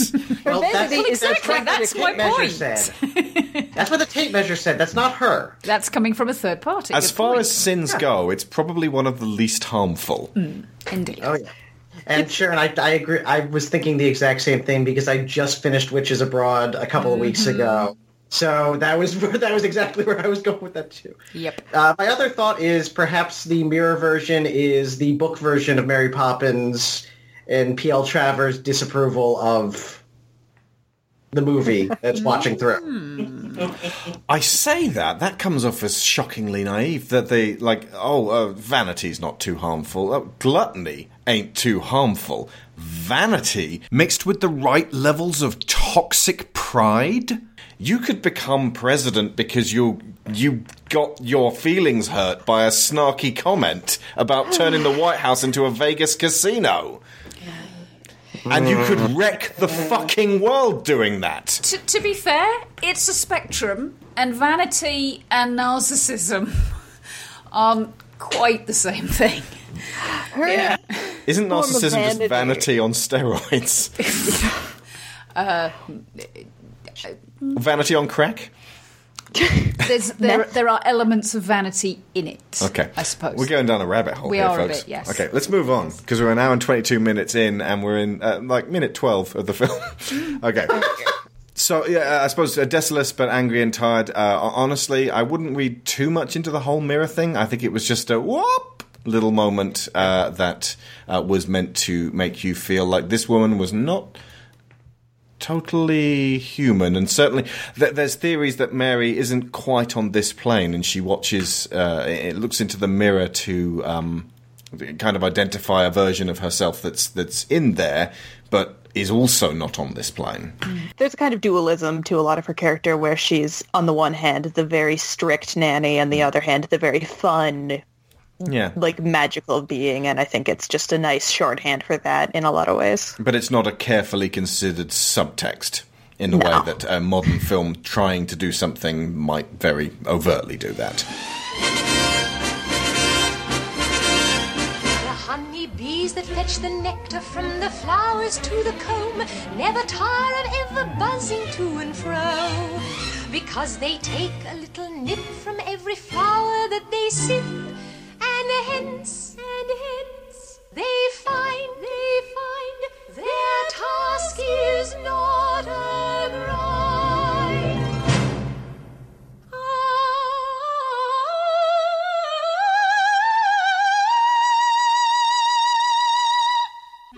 Cheeky. Gamer Hushu asks Mary Poppins has always been very off putting for me. She is characterized as being flawless, with her only negative trait being that she resists silly things. Apart from vanity, dude.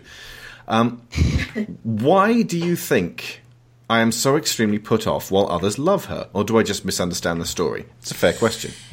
To say that she's characterized as being flawless, I think is to see it very much from Jane and Michael's perspective. When she says she's practically perfect in every way, it But- must be true. But that's the point. She's she is flawless in the limited capacity that they get to understand her and be around her. She is flawless because she leaves.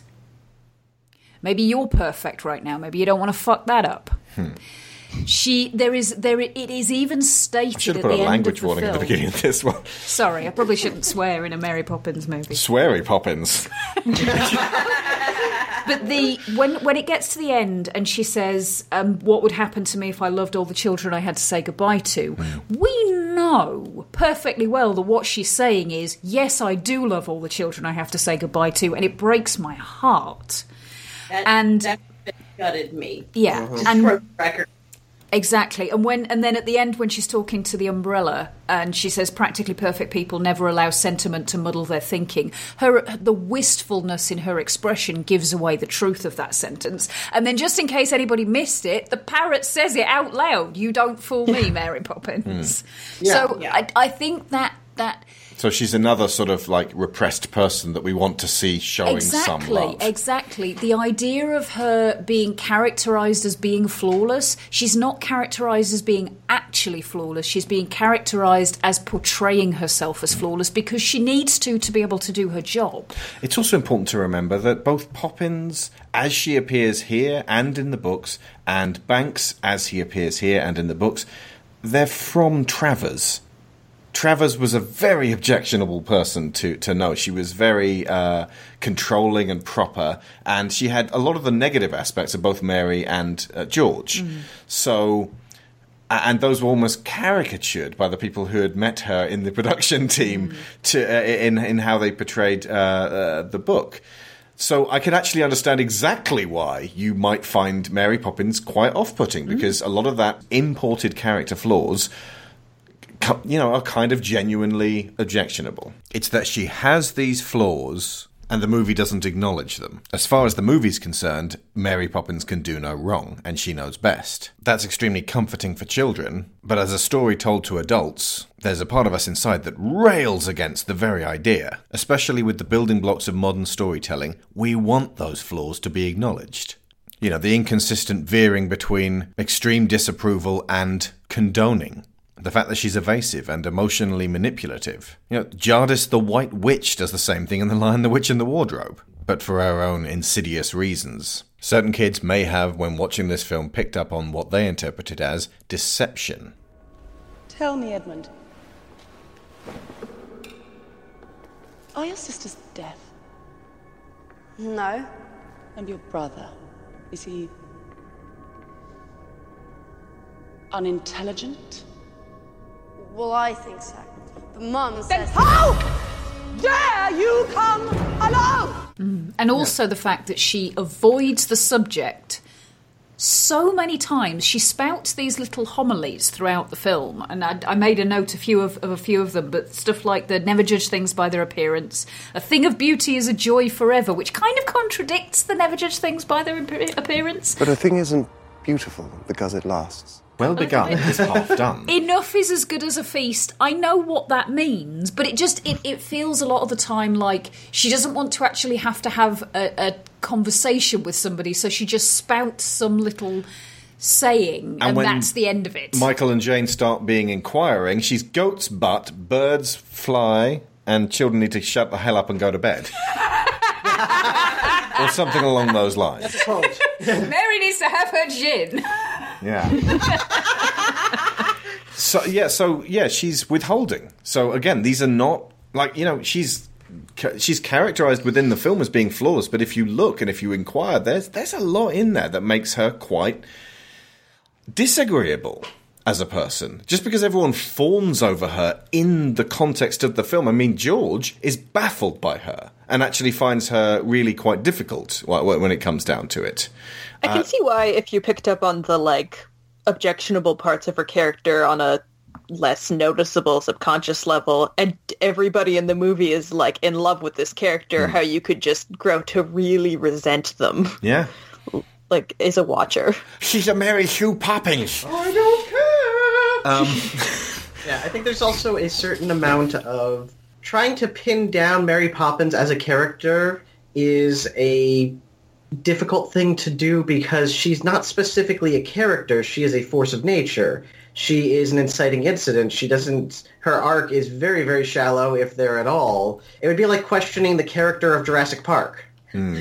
You know, Mr. Park, Mr. Jurassic Park. she's an agent of chaos of sorts but not the kind that has much of a deeper reason for introducing chaos besides this is what's necessary yeah she is the east wind Indeed. Yeah, what's the blowing everything about what's the line from Sound of the the song um, from Sound of Music? How do you solve a problem like Maria? How do you catch a cloud and pin it down? And the the kid I can't the lyrics are escaping me at the moment. How moment. do you but- catch a moonbeam in, a jar? Yeah, yeah, that exactly. that exactly. But she is also a witch, and witches defy being pinned down and defined. And every time you think you've got it, they'll change it just so that you're wrong. I also think it's important to note that um, while everyone seems to fawn over uh, Mary, the one who does it the most is Bert, who is besotted with her, and the whole, you know, the animated sequence.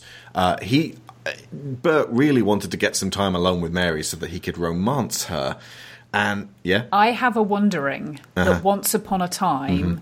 Bert was a little boy that Mary came and looked after.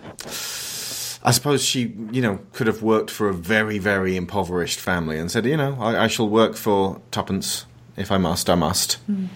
Um, So yeah, it makes kind of sense that Bert would uh, idolize her, and then maybe meet her again as he becomes a young man, and then may- maybe this is the third time he's met her, and he's like, right, this time I really am going to try to to to romance her using my goofball dancing tricks. Oh my god! Yeah. You know how I said jokingly.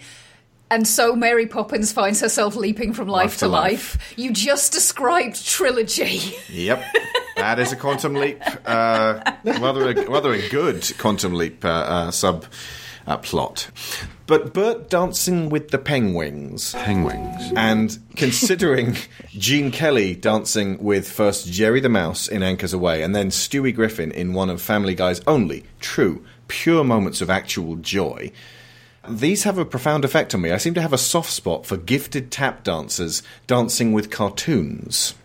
Where do you stand on Paula Abdul and The cat. The cat. DJ Scat. That's the one. It's not the same. It's not quite the no. same, I I mean, I did love that song when I was a kid. We got together 'cause opposites attract.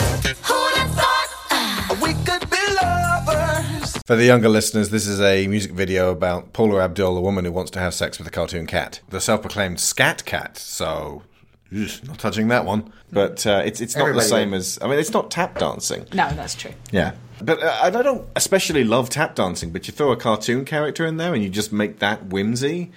Uh, for some reason, that just hits a beat with me, possibly just because of watching Mary Poppins that much. Um, also, I, I- I have to add with the like the the, the constant compositing of animation and uh, uh, studio backgrounds that they actually put together this whole um, hybrid sequence with um, that once the the penguins turn up crested penguins. and and start all dancing in choreographed but mismatched time it's the opposite of a disco gag because a disco gag and the reason a disco gag bothers me is they just program a very rote series of movements into a bunch of CGI character skeletons and they just do the disco dance for the kids. They, they've stopped just doing that now. It's been so long of doing the same thing. They have to actually elaborate on it a bit more. They have to commit to the joke. So hopefully I won't have to complain about it anymore because it's just so bloody obvious and straightforward and simple and boring to make 3D animated characters disco dance, but when you're doing it 2D animated, you got to put work into every single flipper movement of those penglings. Penglings. Especially when you have to work around a human actor who's doing things on screen that the animator can't control, which the animators apparently had a heck of a time getting the penguins in places where they weren't gonna just get kicked in the face by Dick Van Dyke constantly. His I legs say flail about as if independent from his Just body. embrace it and do some scenes where the cat penguins get kicked across the screen. well, no, you Yeah. can't because then he's kicking them without caring. Jason Isaacs um, did that in um, Chamber of Secrets. He was not used to working with Dobby. Um, with Dobby, yeah. So he would just start bashing Dobby around, and the animators would have to later put that in. That's just evil and like, perfectly what- evil and in character. yeah, Chris Columbus was asking him, like, "What'd you just do?" I'm like, "I just kicked him." Because I'm evil, Chris. What? What Yeah, of it? exactly. the actors in this movie do an absolutely insanely good job dealing with animated characters considering they have to be some of the first human beings to have to do that kind of performance with like nothing to work off of like people have trouble with that now in CG characters. I can't imagine getting your head around it Hmm. before you even knew what they were going to do. If you listen Yeah. to the commentary, it's delightful when you get to the Supercalifragilisticexpialidocious song. Uh, when you hear uh, Julie Andrews and Dick Van Dyke on their part of the commentary, uh, when, once they get through the song on screen and they get to the really, really fast bit, uh, J- Julie sort of res- responds with a "Whew, we were crisp back then." Just to describe how like really on point the coordinated singing is, because they had to uh, like it's it's such a crazy nonsense song. You can't be out of time with it, and and it's it's a tongue twister in itself. The more absurd the lyrics, the more difficult they are to memorize, and the more important it is you get it correct Yeah. In didn't the musical theater. Yeah, they didn't have the advantage of being children raised on Mary Poppins, to Yeah. which that word is such a common, is so common, so easy to say now. Yeah. I still can't say it backwards. Docious Ali Years Expedic trying that. Fragicalirupus. Maybe having the accent. But that's going a bit too far, wouldn't you say? He travelled all word and all would say, there goes a clever gent. When Dukes and maharajas pass a time of day with me, I say me special word and leave me off real to tea. Supercalifragilisticexpialidocious. Even though the sound of it is something quite atrocious. If you say it loud enough, you'll always sound precocious. Supercalifragilisticexpialidocious. Um, the little, um, the little, um, the No, lie. you can say it backwards, which is docious ali expiastic fragicalirupus, but that's going a bit too far, don't you think? Indubitably. So when the cat has got your tongue, there's no need for dismay. Just summon up this word and then you've got a lot to say. But better use it carefully or it could change your life. For example? Uh, yes? One night I said it to me girl, and now me girl's me wife. You bastard! Oh, and a lovely thing she is too.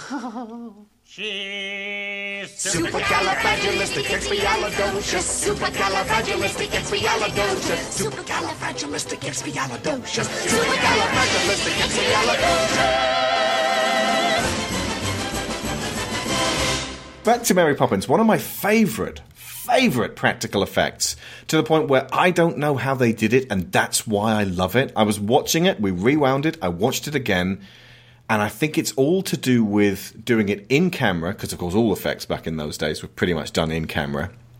Uh, and the reaction of the little girl playing uh, Jane, uh, Karen Dotrice, it's the medicine. It's such a little thing, but uh, Mary pours out three spoonfuls for Jane and Michael and her- herself, and it comes out a different color each time. And um, Jane goes, ah! Because the actress had not been told that that was going to happen. And uh, little Michael doesn't notice or seemingly doesn't make a sound.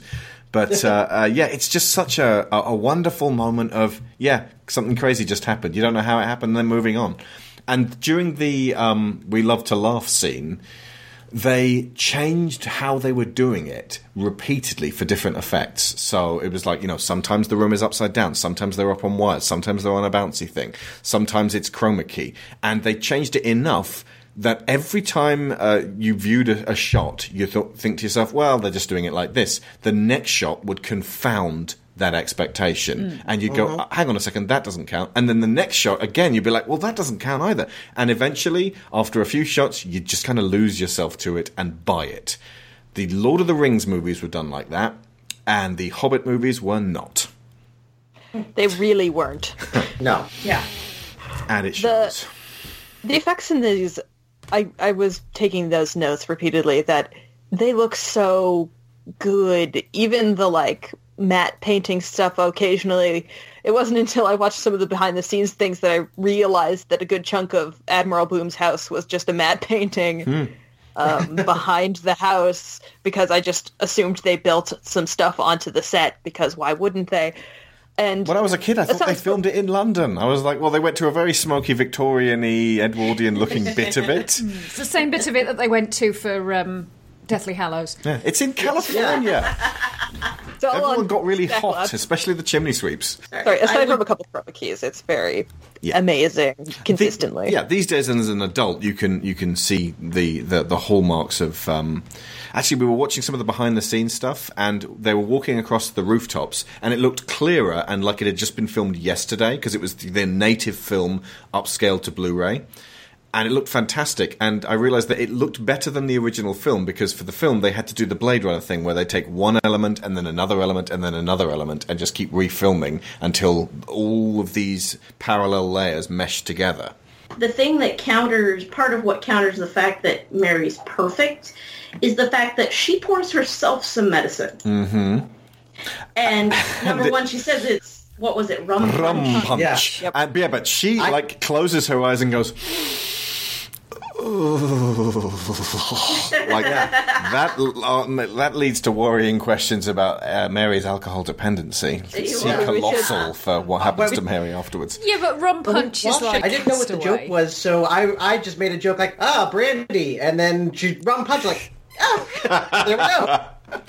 But it, it also speaks to the fact that Mary recognizes her own flaws. Hmm. You know, she's she's and is adult enough to, uh, in some capacity, admit that she has them.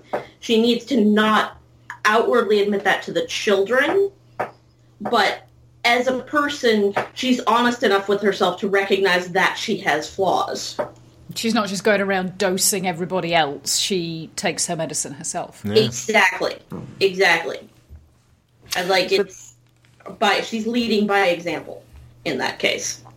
This leads on to uh, the uh, first off the gaslighting moment, but we've already covered that. Then the feed the birds moment, um, and I always loved this song. And I found there was a there's a bit of the song, a moment when they could just finish, and it was just like, well, that's a nice song. It's feed the birds, tuppence a bag, tuppence, tuppence, tuppence a bag. Though her words are simple and few, listen, listen, she's calling to you. Feed the birds, tuppence a bag, tuppence, tuppence, tuppence a bag. and then it could just stop. But it doesn't. It comes in with this clamorous, like really hard hitting kind of uh, this, this grandiose. uh, Like it, it, it's showing the cathedral, and I thought immediately of the Hunchback of Notre Dame. It's something about the bridge of that part of the song and the showing this this architecture bearing down on London at night, it it just makes you feel. At least, at least it makes me feel like there's more going on here. There's something else that we're not aware of, and what Mary's laying down for the children is bigger than their world at this point. point, and she's leading them towards something pretty weighty. And I think the the song sells it at that point more than any other point before or after.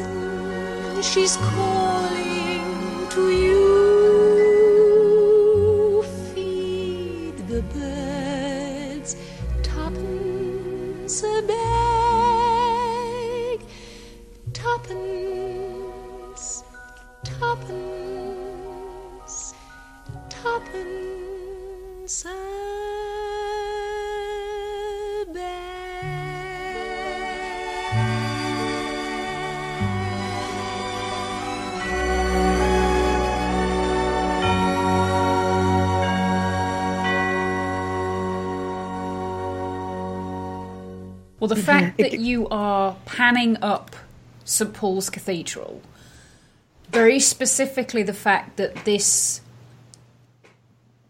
this person is surrounded by birds, and there's a lot of birds as a metaphor for poor people in this film. You've got the penguins as your, your service class. You've got the pigeons surrounding the lady with the breadcrumbs. Uh, you've got the, the Robins feathering their nest. outside. Exactly, yeah. Uh-huh. Very little time to rest. Yeah, exactly. But it's there's all a sense of you're poor but you're free, and that ties in with Bert's I do what I like and I like what I do as well.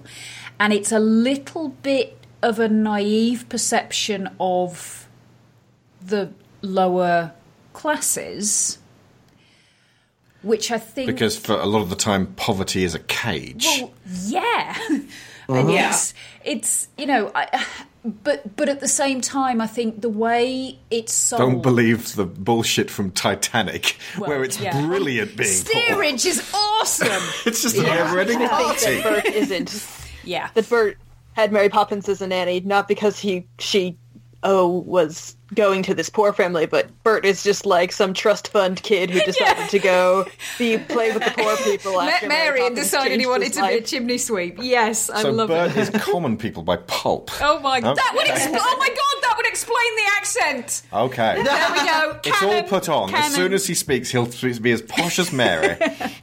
Um, but the the authenticity that Andrews has when she sings this song makes it heartbreaking and the the fact as i said that it's it's kind of there in front of st paul's cathedral the way it kind of makes me think about it is you know how sparrows get used a lot in the bible? Uh-huh. Yes. and it's it's usually in reference to a sense of like sparrows are dirt poor. They have nothing and yet god loves all of them and, and will take care of all of them. So what makes you think he's going to do any less for you? Mm-hmm. So that you're then looking at one of the wealthiest religious buildings in the UK almost seemed to be a little bit of a it's sort of the the duty to take care of people at the bottom of the ladder. Yeah, it's, it's a song about charity and how easy it is to be to love. Mm. It only takes tuppence to be kind to birds in this case, but of course, and to the poor by metaf- by way of metaphor. Mm. you, you've your got that juxtaposed with the the owner of the bank at the end, where he's kind of wanting to hoard that tuppence and saying that if you put it in the bank, it will turn into something magnificent. Well, if you feed somebody with it, it will turn into something magnificent too. It might not necessarily last long, but it's magnificent in the moment. One of the ways that, again, the Sherman Brothers just did a great job with this was by writing that song in E minor, and this minor key has that sense of sadness um, that comes with it, with being poor, but the lyrics make it. s- Essentially, the lyrics are encouraging you to relieve that. They want to find that sort of tone that's going to shift it into a more positive, more major key. So, like the Chris, uh, Christmas Carol, then. Yeah, very much so. It's it's the same key that Greensleeves is in, actually. Yes, it's got a very distinctive um, tone, but also a majesty to it that isn't uh, pitying in any way. There's a tendency on occasion for, oh, you should be charitable to be kind of framed in a way that's condescending, and it's very clearly not posed that way in this song. It's very, I don't know, warm, maybe the way I would say it. Empathetic. Yes, that's probably what I was looking for.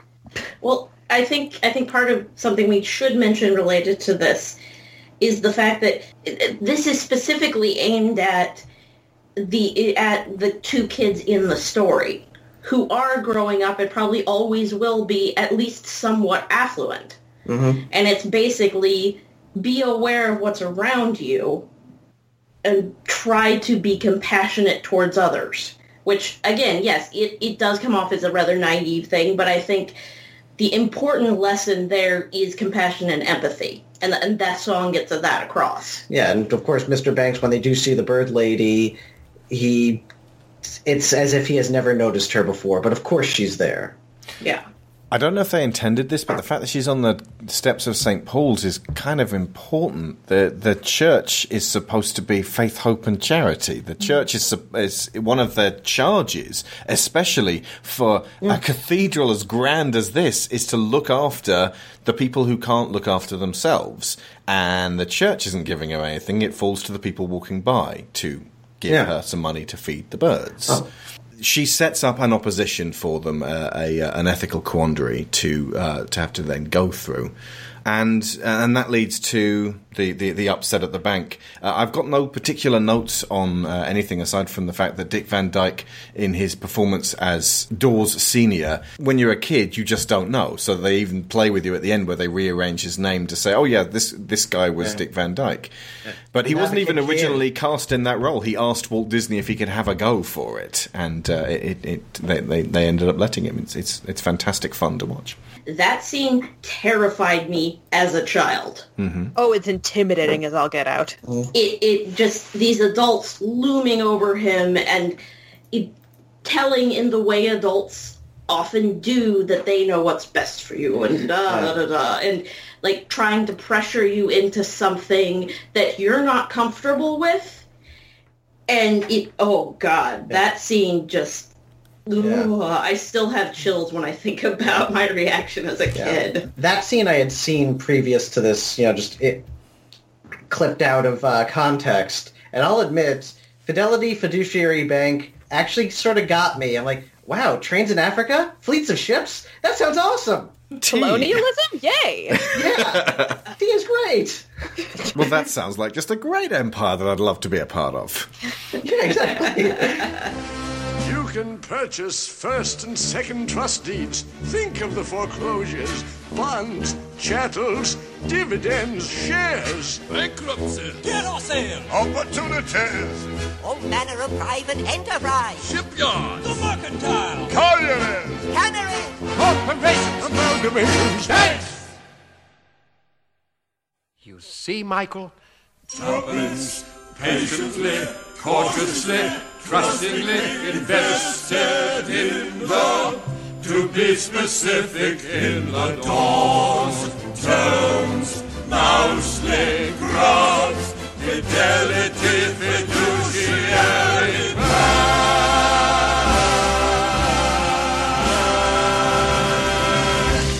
Luke Hatfield is Step in Time a completely pointless seven minute detour? Yes. No. No, it's a completely pointless 14 minute detour.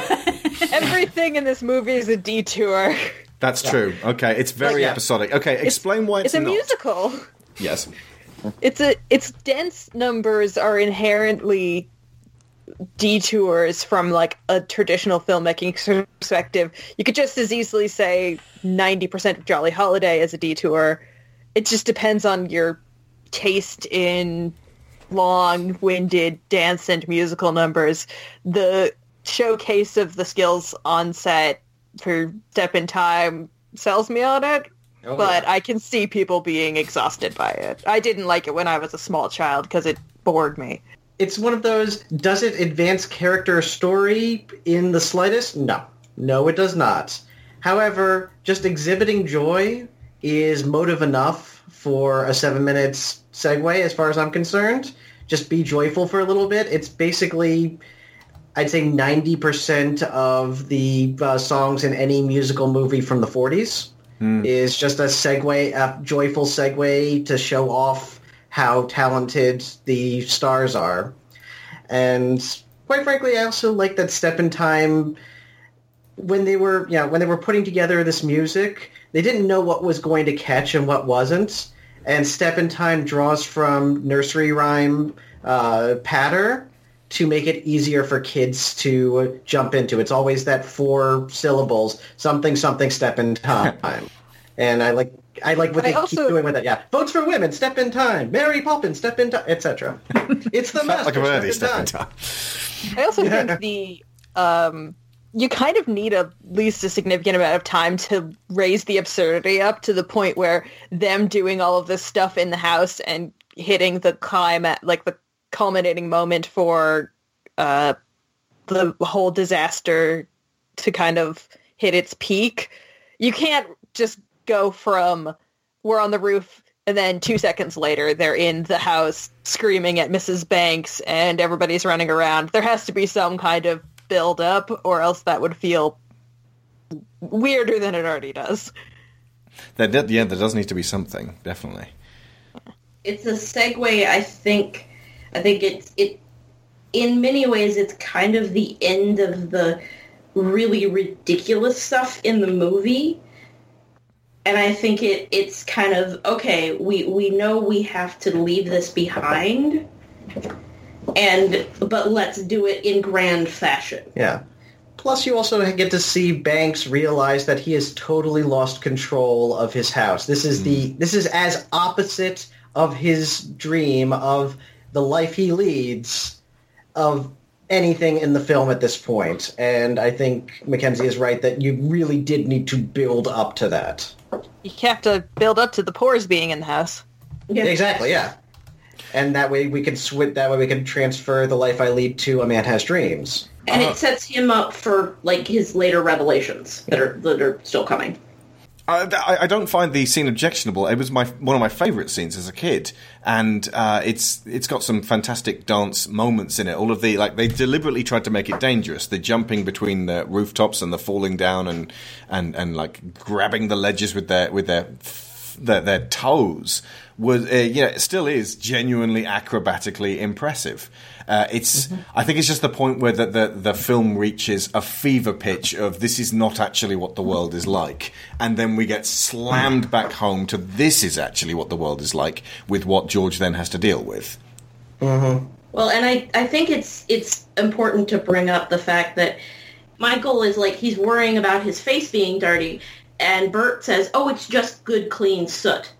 And I think I think what they are aiming for again, yes, very naive, but I think what they are trying to glory glorify here is that this is honest work, and that to appreciate someone again aimed at these children who are very affluent appreciate someone doing honest work. As opposed to trying to steal balance. tuppence from children. Exactly. Yes. Exactly. It's a difficult balance between glorifying being poor and showing that all work is valuable and that the people aren't lesser for doing it. Hmm. Yes. And this movie falls hard on the side of, isn't this fun? But they're trying, and I like that they're trying. Yeah. Up where the smoke is all billowed and curled, between pavement and stars, is the chimney sweep world. When there's hardly no day, nor hardly no night, there's things off in shadow and off way in light. On the rooftops of London,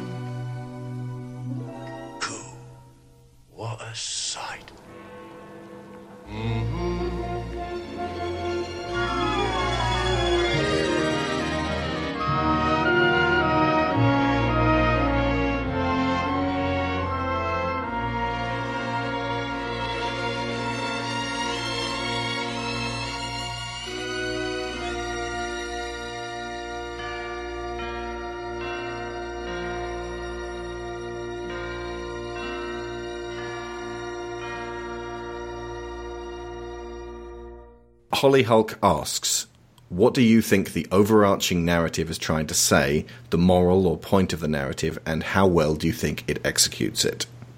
So, during the scene where Bert sings back to us, he- it's uh, it- it's a reprise of the um, of George Banks' earlier song.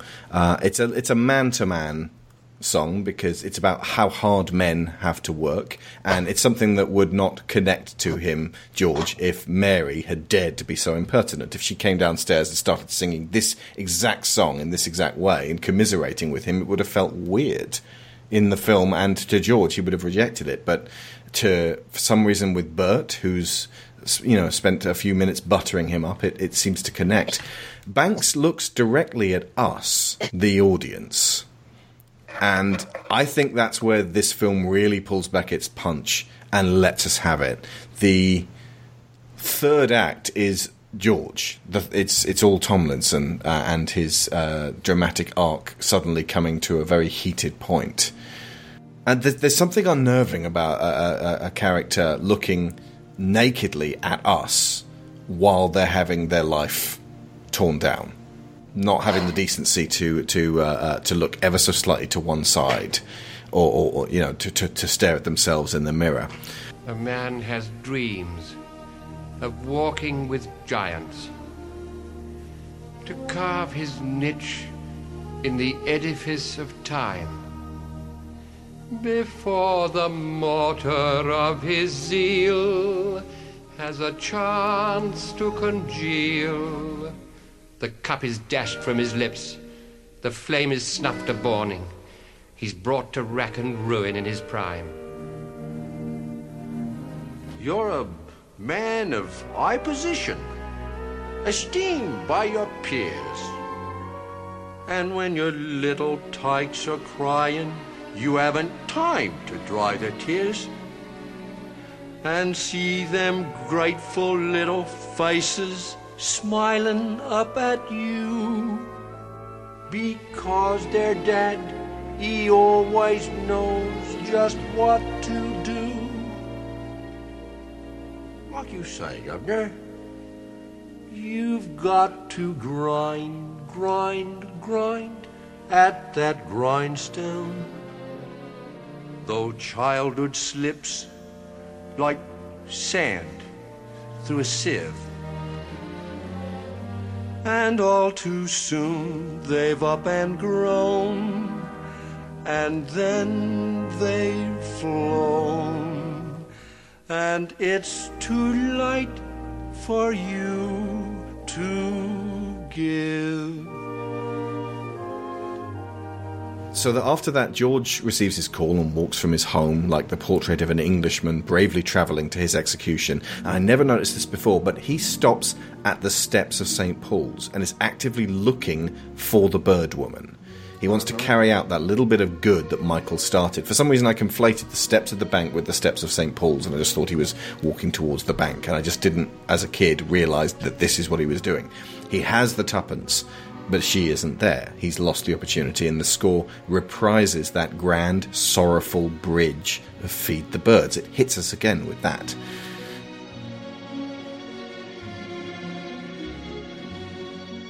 See, what this film says to me is that everyone is struggling. No matter the show of strength and perfection and supreme order and control that they project, it's a spoonful of reality about the humanity and fallibility of our fathers, who, when we are young, we feel are stronger than anyone we know, but invariably we end up burying their frail, receded forms after many, many long years of attempting to come to terms with their mistakes. Luckily for George, he realizes what's important while in the bank and rushes home to spend time with his kids. A message that heartwarming family drama just can't get enough of reiterating, which I believe makes this film the ancestor of much of our formative entertainment in a way that Cinderella and Sleeping Beauty are not. And that is why I concur with Dan's speculation that this is Walt's masterpiece. It's definitely a massively impactful finale and really brings together the idea that you just need to see the things that are right in front of you. And that's probably one of the driving themes of the whole piece. And i would say it's definitely one of the most successful things that walt made in his entire career and possibly his magnum opus. I would tend to maybe lean towards something in animation just because i feel like that's the thing that he brought into existence but the culmination of animation and, and live action overlay that's in this film i think puts it safely into that category anyways. So You could also, say that the first really wonderful, truly excellent, timeless piece of animation that works more than any of the others before it is Beauty and the Beast, which he wasn't party to.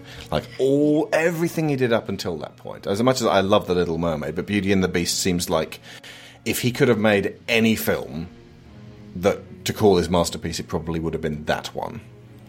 And I think Mary Poppins also shows a lot of different sides of what Walt Disney strived for in his work. It shows, yes, the some it was something he fought a really long time for. It's uh, live action, which was something he wanted to do but felt like he couldn't sometimes. It shows the skill of animation, but it also involves just huge amounts of technical expertise, and that was one of the huge driving forces of Walt Disney was breakthroughs in technology in film and he was a futurist in so many ways and this film encapsulates so much of what makes Disney as a company and as a brand and his work as special as it is. I think definitely yes, this is his magnum opus. And more than anything, watching this in conjunction with Saving Mr. Banks, which I cried. Movies almost never make me cry, and that movie made me cry. Now, I am fully aware that this is a take on it, and it's a very Disney sympathetic take. So, taking it as to how much was true that was in that movie, well, but we do know that the part that is absolutely true is that Walt Disney did pursue her for the rights for 20 years or 18 or many years because of a promise he made to his daughter. And I suspect that the bit of him modeling Mr. Banks after his own father to a certain degree, I suspect that there's at least some truth to that. And I think it's his magnum opus in that he poured himself into this movie more in a specific way than he did anything else he made. More of him shows on screen here than maybe even he intended. And I think there's a there's a bit more honesty here that than in and there's a lack of remove from this movie that isn't there in his other stuff, I suppose, if that makes sense.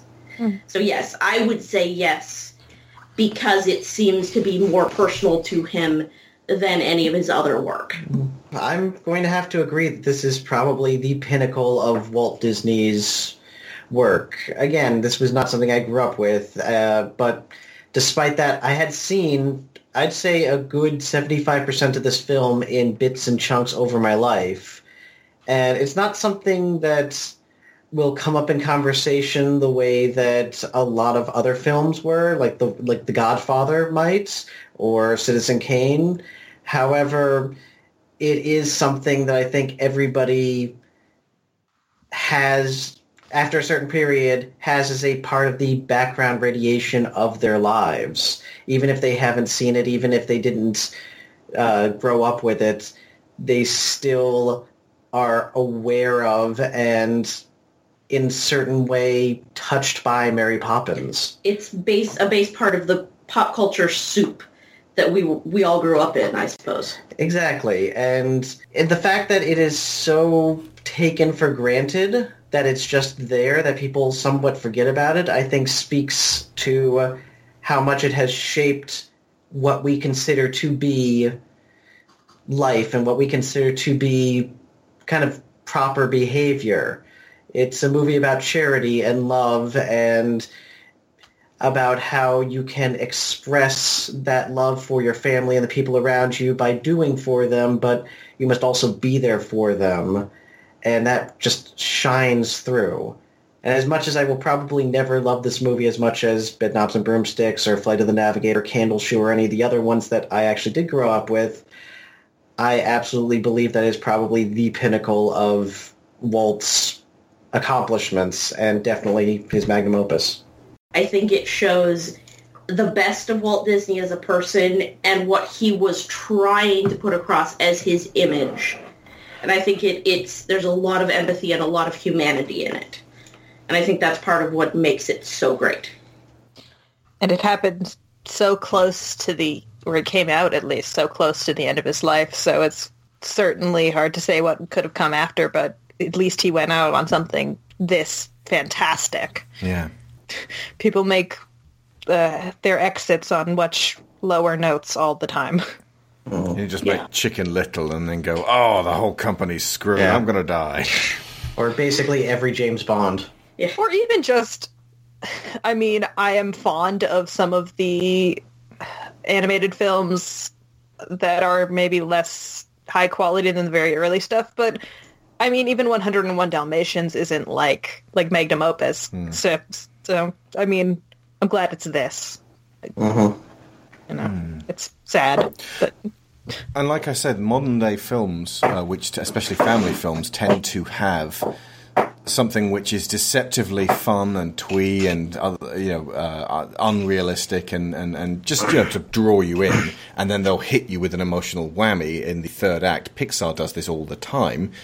dogs in little fighter planes, but also his wife died. yeah, exactly. So that makes Mary Poppins the predecessor of that in a way that, like, Cinderella doesn't follow those lines. Not at all. Yeah. Like the, the, the, the early Walt Disney animation seemed to inspire each individual animation as it moved forwards, but it really wasn't until, like, honestly, I I would think- argue that Pinocchio actually does Yeah. have a little bit of that. Yeah. But Pinocchio is this weird kind of shining high point in the early Disney films from my perspective. That As does Dumbo, actually. Dumbo makes you feel sad for elephants, but then they torture the elephants the whole way through. So it's uh, as do the Dumbo other is just an- self-hating elephants.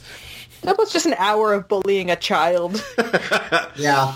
It's not just an hour of bullying a child, but, But there it is is an hour of bullying a child in it. Mostly an hour Yeah. of bullying a child. But I mean, The Rescuers was the first um, uh, Disney film in this series that we did that I actually felt genuinely emotionally affected by. It took that long, and it and didn't even work for Dan. Dan was eh about it. He he likes the Rescuers Down Under. He I crazy. prefer the rest. I don't like either of them. That Oh, fine, you philistine. I got hit at Pinocchio, so I'm not one to talk. And Bambi, actually, but Oh, of course, you know. yeah. There is there's Bambi. That's the one where Bambi goes, "Oh, my mother's gone, and there's, she's not coming back." Anyway, don't look at that. That's just death. It's just over there, red and tooth and claw. Okay, now a little song about gay little springtime. Does life stop when bad things happen to you? Yeah. No. Which is why The Lion King is the best revision and correction and update of that. Yes. It hasn't been bettered. As well as doing a fantastic video on the death of the Hollywood movie musical, where it becomes apparent that Mary Poppins was a sudden sharp spike in the middle of an otherwise downward trajectory in the popularity of musicals, with a couple of others like My Fair Lady and The Sound of Music, proving that Hello Dolly was going to be the norm from now on. Lindsay Ellis described this film in particular, uh, the uh, birds versus banks scenes, to be super capitalist Walt Disney being at least. I love this phrase. Socialism curious. Please, may we feed the birds? Whatever for? I have tuppence from my money box. Just this once, please. Waste your money on a lot of ragamuffin birds? Certainly not. But I want to redistribute the wealth, Father. So, if you want to look at the moral uh, uh, point of the narrative, uh, I think ultimately that, that that might be it. It's it's it's dabbling in that. It's also noteworthy that very soon after Walt's death, Disney came back with the one version of Robin Hood that I can even think of, where he's really trying to give back to the poor after he robs from the rich. He hangs out with the poor all the time. The plight of the poor, the unjustly jailed poor. That fox is woke. Where it falls down, though, is it never shows you what the non poor are like. But fuck it, it was pre industrialization. The middle classes barely existed. It was just these great big fat bastards eating all the pie, and everyone else desperate to not become a beggar. By the way, if you like this more sociological take on Mary Poppins, there is a half an hour worth of material I had to trim out of this show, which was already huge. That got quite fiery, very unsuitable for children, and I'm releasing it on Patreon as Political Poppins. It's it's a very gentle way of doing it, and as you said, it's not as uh? How did I put it? It's like it's like Dickens soft. Diet Dickens. Mm, Diet Dickens. Oh, yeah. that's- It- no, no, no. Mm. That's that's mm, that, makes sounds because I'd spit but- Diet Coke out. No, oh, okay. you meant the Diet Coke comparison, but but my point. Also, being- Coke is the co- Coke is the the symbol of capitalism. capitalism. So you're saying, "Oh, so- socialism curious." You kind of like Diet Coke. okay, bad Diet Coke example. makes the Coke company trillions. because they don't even have to pay for the sugar. Um, but the my my point being that it's it's bringing in this concept of if you're wealthy, maybe just maybe it might be nice to consider sharing a little bit of that wealth. You know, just charitably, just donate it to people who need it on an unselfish basis. And effectively, you're being given. It's also technically an example of trickle down economics because you're buying the breadcrumbs from the lady, so you're giving tuppence to the lady, but you're also giving breadcrumbs to the birds, you see. So it all kind of Yeah. rolls down the steps of St. Paul's. Yeah, um, literally crumbs from their tables. Indeed. But the it's it, he's not going in there with the right. We're going to storm the bank, take all the money, and redistribute it to the chimney sweeps. We're living in a narco-syndicalist commune. Absolutely. With, that's oh my god, no, that's what they're doing when she takes them up to see the chip. This is why Step in Time is not a complete waste of time because they're actually forming a chimney sweeps co-op A revolution. that Michael is going to get them the seed money for. So yeah, when Michael was being grabbed at the bank, he was like, "Come and see the violence inherent in the system! Help! Help! I'm being repressed." anyway, The fragility of the system is very uh, parodied in that sequence, though, because small child can successfully start a bank Topple run bank, just yeah. by existing in proximity to old men. well, I mean, essentially, it, it does kind of show that the bank Bank. exists purely on our faith that it exists. Oh, absolutely. Like, mm-hmm. they, they sing that song to say, "Put your faith in the bank," mm. because if Because you don't, we're ruined. They're still trying to persuade people to do so. Yep. This was a very interesting film to watch immediately after uh, "It's a Wonderful Life." By the way, oh, ah, I thought of that too. I was watching the movie and I'm like, Michael Banks. It's Michael Banks' fault that George Bailey had to give up his hon- his honeymoon money. Yeah. And I mean, Now, several decades in advance. That That's also means with, with uh, uh, Mr. Uh, Dawes Senior and uh, Mr. Potter, you've got Mr. Burns's two gay dads because they, they are the archetypal mean-spirited old men, possibly with a bit of Grinch and a bit of Scrooge in there as well. Mr. Burns is. At least he was uh, last time I saw The Simpsons. Uh, the the consummate modern day version of these miserly, um, uh, uh, disgustingly opulent old men. he's essentially a Republican. Yes. Yeah. Yeah. Oh, it's a jolly holiday with you, Bert. Gentlemen like you are few. A vanishing breed, that's me.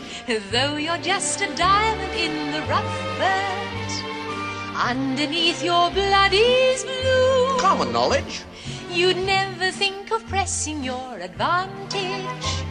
Forbearance is the hallmark of your creed. True.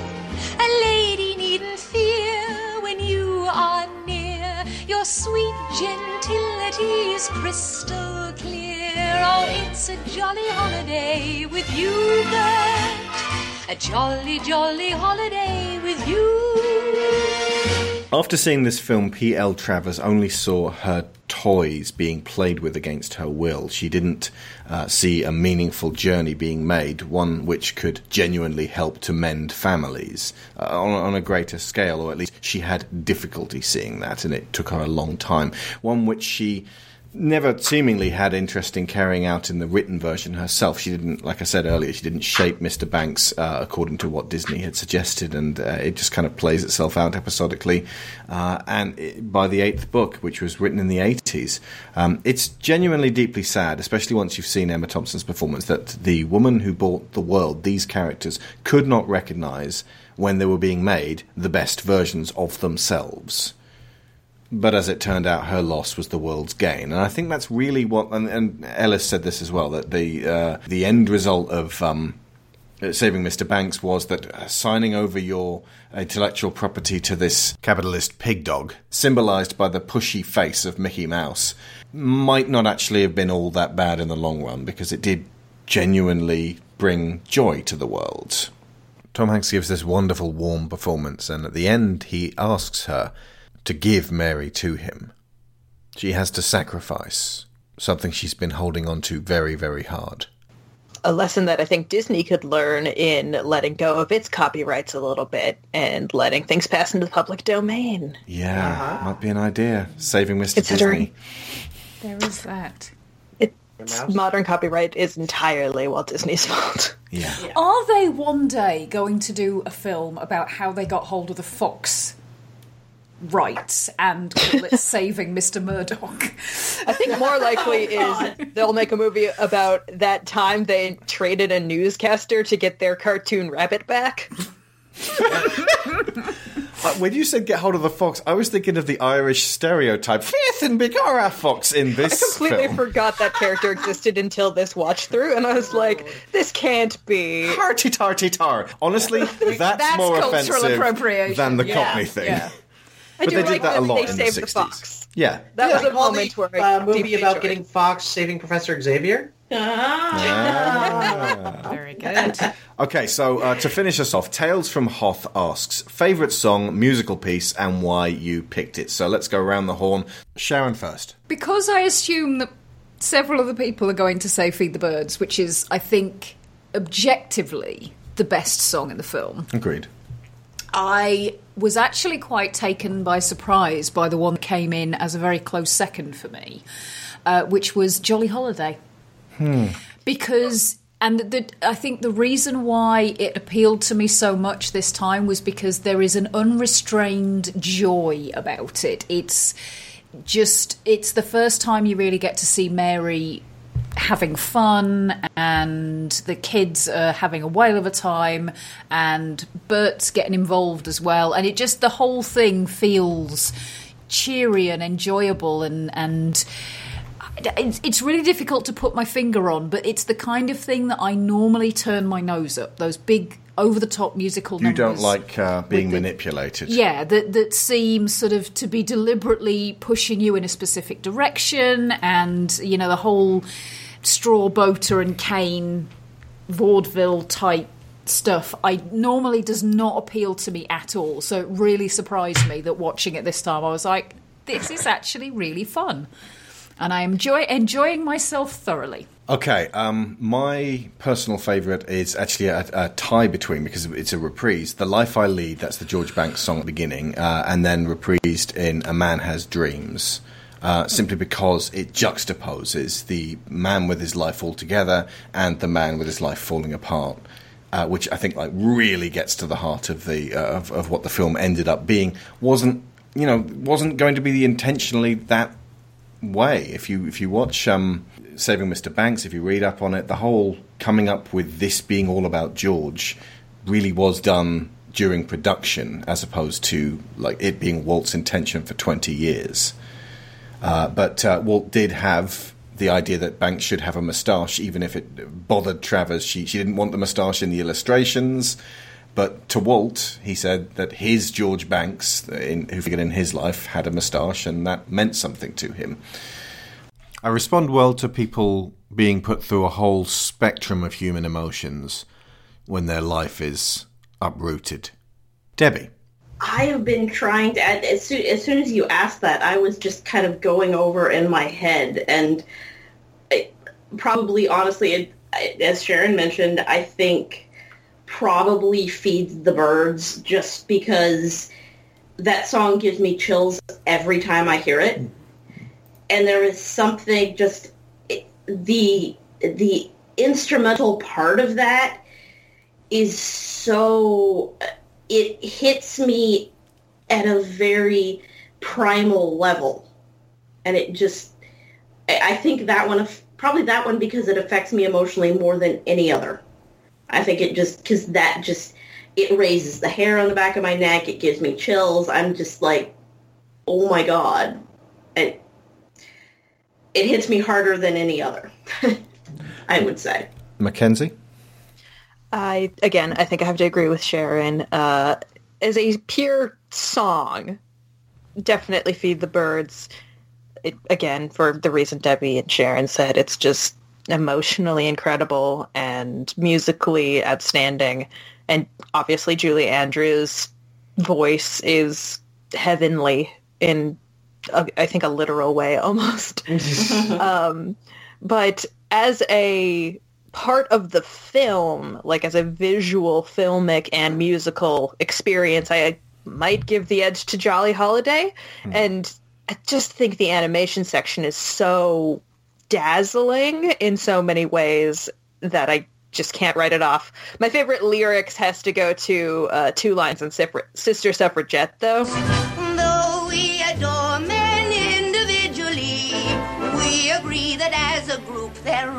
rather stupid. yes. that did tickle me absolutely on this watch. I was like, holy shit. That's amazing. no, just the two lines, though. Otherwise, what I said previously. And Kaoru as another stupid man. what do you think? As a group, as we're, Yeah, we're as a group, yeah. Yeah. Individually, we are adored, but um, yeah. I'm gonna have to go with Chim Chim Cheree. Actually, it's the most versatile song I think of the entire uh, film. You hear it, you hear it in um, times of happiness, of sadness, of mystery, of wonder. Um, and basically, they do it just by changing the instrumentation. Whether you have, you know, that uh, flute trill at the beginning, that's Mary's coming to um, to the kind of full orchestral part of it during the regular song that just has that wonderful boom boom boom song like undertone to it. It's got kind of a, a, a, a fairground organ Exactly. to it, yeah. Yeah, and plus, since it's Bert's leitmotif, every time I hear it, it means Dick Van Dyke's going to be on screen, and he was just so wonderful in this film. Agreed. It just made me happy. Robert Sherman played that for us in the well, not for us specifically, but played that on the uh, uh, Blu-ray when he was talking about the music to Jason Schwartzman, who played him in um, Saving Mr. Banks, and he was playing the original version and saying it sounded Russian because it was bum bum bum bum bum bum, and it actually had a lot more weight to it. So they had to sort of take it. I don't know what the musical terms were, but to make it a little lighter. To, uh, uh, to to sort of make it flow more rather than be this you know Cossack song. Mm. Yeah, almost like a march. Yeah. Chim chimney, chim chimney, chim chim cheree. When you're with a sweep, you're in glad company. Nowhere is there a more happier crew than them what sings chim chim cheree, chim chiroo. Chim chimney, chim chim chiree, chim chiroo. Those are all great answers. Thank you very, very much. You got, this has been a fantastic show. Thank you. Now, all of our patrons matter to us uh, on School of Movies. It is you guys who keep the show going. However, since I recently started composing customized shout-outs to my $15 supporters, I gained no new ones, which is fine. But yesterday, I lost one. This tells me that investing several extra hours each episode to come up with a quirky, creative way to say thank you is actually having a negative impact. Even if some of you have expressed that it's delightful on, on Twitter, I, I can't go about accidentally insulting or upsetting you guys individually th- through no intention. But like, it makes me sad. But I'm not going to stop saying thank you to the top tier patrons because their generosity makes a serious difference every month. So, thank you too. Joel Robinson, Abel Savard, Michael Haskell, he's a new guy, so actually I did get one new guy. Uh, Sean Doran, also relatively new, Kevin Otero, Luke Hatfield, Nick Ord, Duran Barnett, thank you to Tom Painter, Finn Barnicol, James Enright, Mark Lush, Dan Mayer, Joe Crow, Chris Finnick, Toby Jungius, Dave Hickman, Aaron Lecluse, Kieran Datchler, and Lorraine Chisholm. One one very very quick thing, and I something I meant to mention earlier, and we got distracted on, onto other things. But in response to Sharon talking about Jolly Holiday really bringing her joy, I think part of the reason I would guess is the fact that this film is 150% sincere. Hmm.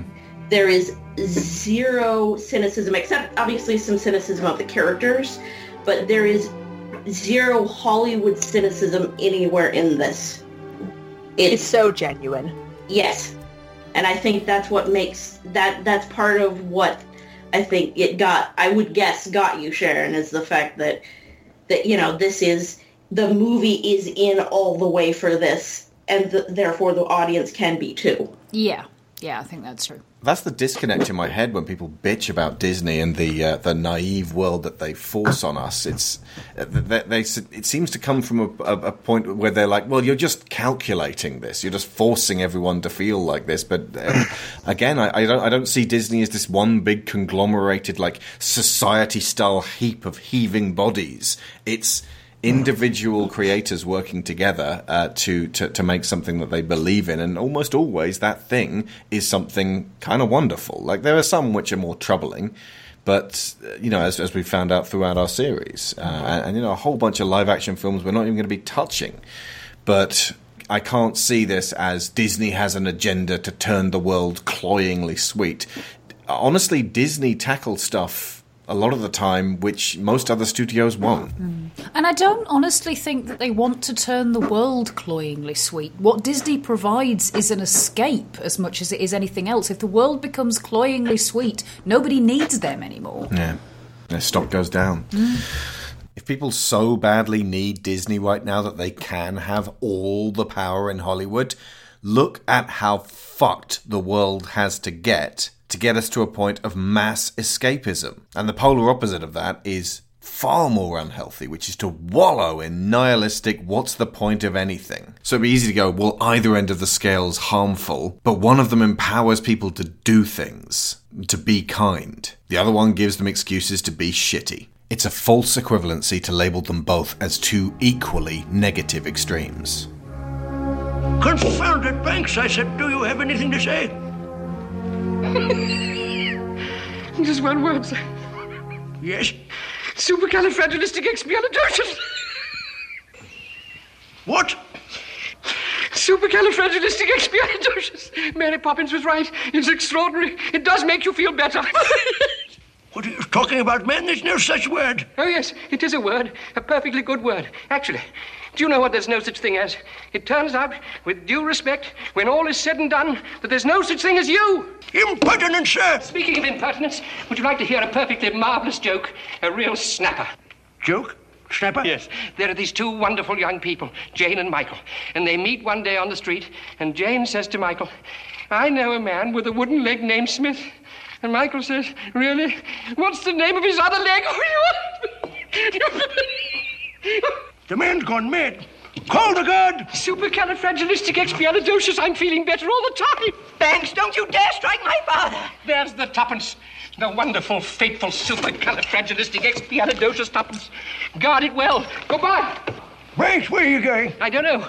I might pop through a chalk pavement picture and go for an outing in the country, or I might seize a horse off a merry-go-round and win the derby, or I might just fly a kite. Only Poppins would know. Poppins? My nanny. She's the one who sings that ridiculous song. A spoonful of sugar makes the medicine go down. The medicine go down. The medicine go down. The medicine. Mad as a March hare. Uh, no, I know the March Hare. This fellow's twice as mad. We never said how great Ed Wynn is in his little role as Uncle Albert. he's great. To our guests, now is the time to send people to your individual shows. Kaoru and Debbie, you guys can go first. Uh, absolutely. You can find us at sequentially-yours.com where we talk about comic books, comic book movies. Uh, we do deep dives into uh, the makings of and the meanings of and that sort of thing. And also, we're both on Twitter. At MoonPanther22 is me. That's at 8300. Mackenzie, what can you tell Yes. us about Rainbow Connection?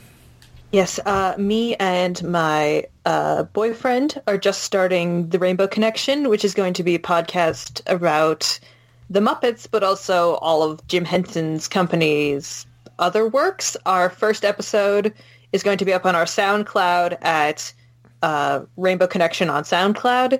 You can follow our Twitter at Muppets Pod, and I'm on Twitter at at Kenzie Phoenix. The first episode's going to be Muppets from space, and then we're doing some very exciting things for Christmas. I think, anyways. Next week, we don't know what we're covering. We could be putting out Ant Man and the Wasp, which we're about to record. We could be doing Into the Spider Verse. We could be doing Aquaman. You'll have to check us out on Twitter at School of Movies to find out what. And also to use the hashtag SOM hands up to ask us questions for that show. Because I have really liked what your questions have done for this one. And I feel like we're going to be back at some point in the future to cover Mary Poppins Returns. And we will play you out with Let's Go Fly a Kite, because even though none of us mentioned it as a great song, it is just the best way to end this particular movie. And even Travers, even old Sourpuss Travers, actually did get really excited at the idea that George Banks mends the kite, and that's actually quite brilliant. Even from her approach to uh, writing, she could see that that was a really splendid way for him to complete his arc in this film. Question: Did he actually use Michael's money to buy that, or was it just symbolic? I think he borrowed that tuppence, but he'll pay him back with interest. Yeah, he gives Michael's tuppence to Dawes. Yeah, true. Yeah, that Dawes ends up clutching that in his dead hand. That, tuppence is going on his eyes. Oh, laughed himself down. And on that bombshell, Oh. let's leave you on Let's Go Fly a Kite. Uh, but remember, Dawes Sr. died laughing, which is the best way to die, I think. If you're going to die in any particular way. Well, that's what his son says. It's Yeah. like it's. I've never seen him so happy. Yeah. Uh, with the exception of the full version of Little Shop of Horrors, dying laughing is not great in that situation. That is true. Uh, or, or any way that the Joker can make you die laughing. Yeah, we're getting into a weird area here, folks. Let's leave you on Let's Go Fly a Kite. So I have been Alex Shaw. I've been Sharon Shaw. And school's out. With tuppence for paper and strings, you can have your own set of wings. With your feet on the ground, you're a bird in flight. With your fist holding tight to the string of your kite. Oh, let's go fly a kite up to the highest height. Let's go fly a kite and send it soaring up through the atmosphere, up where the air is clear. Oh, let's go fly a kite. When you send it flying up there, all at once you're lighter than air. You can dance on the breeze over houses and trees with your fist and tight to the string of your kite. Oh, oh, oh,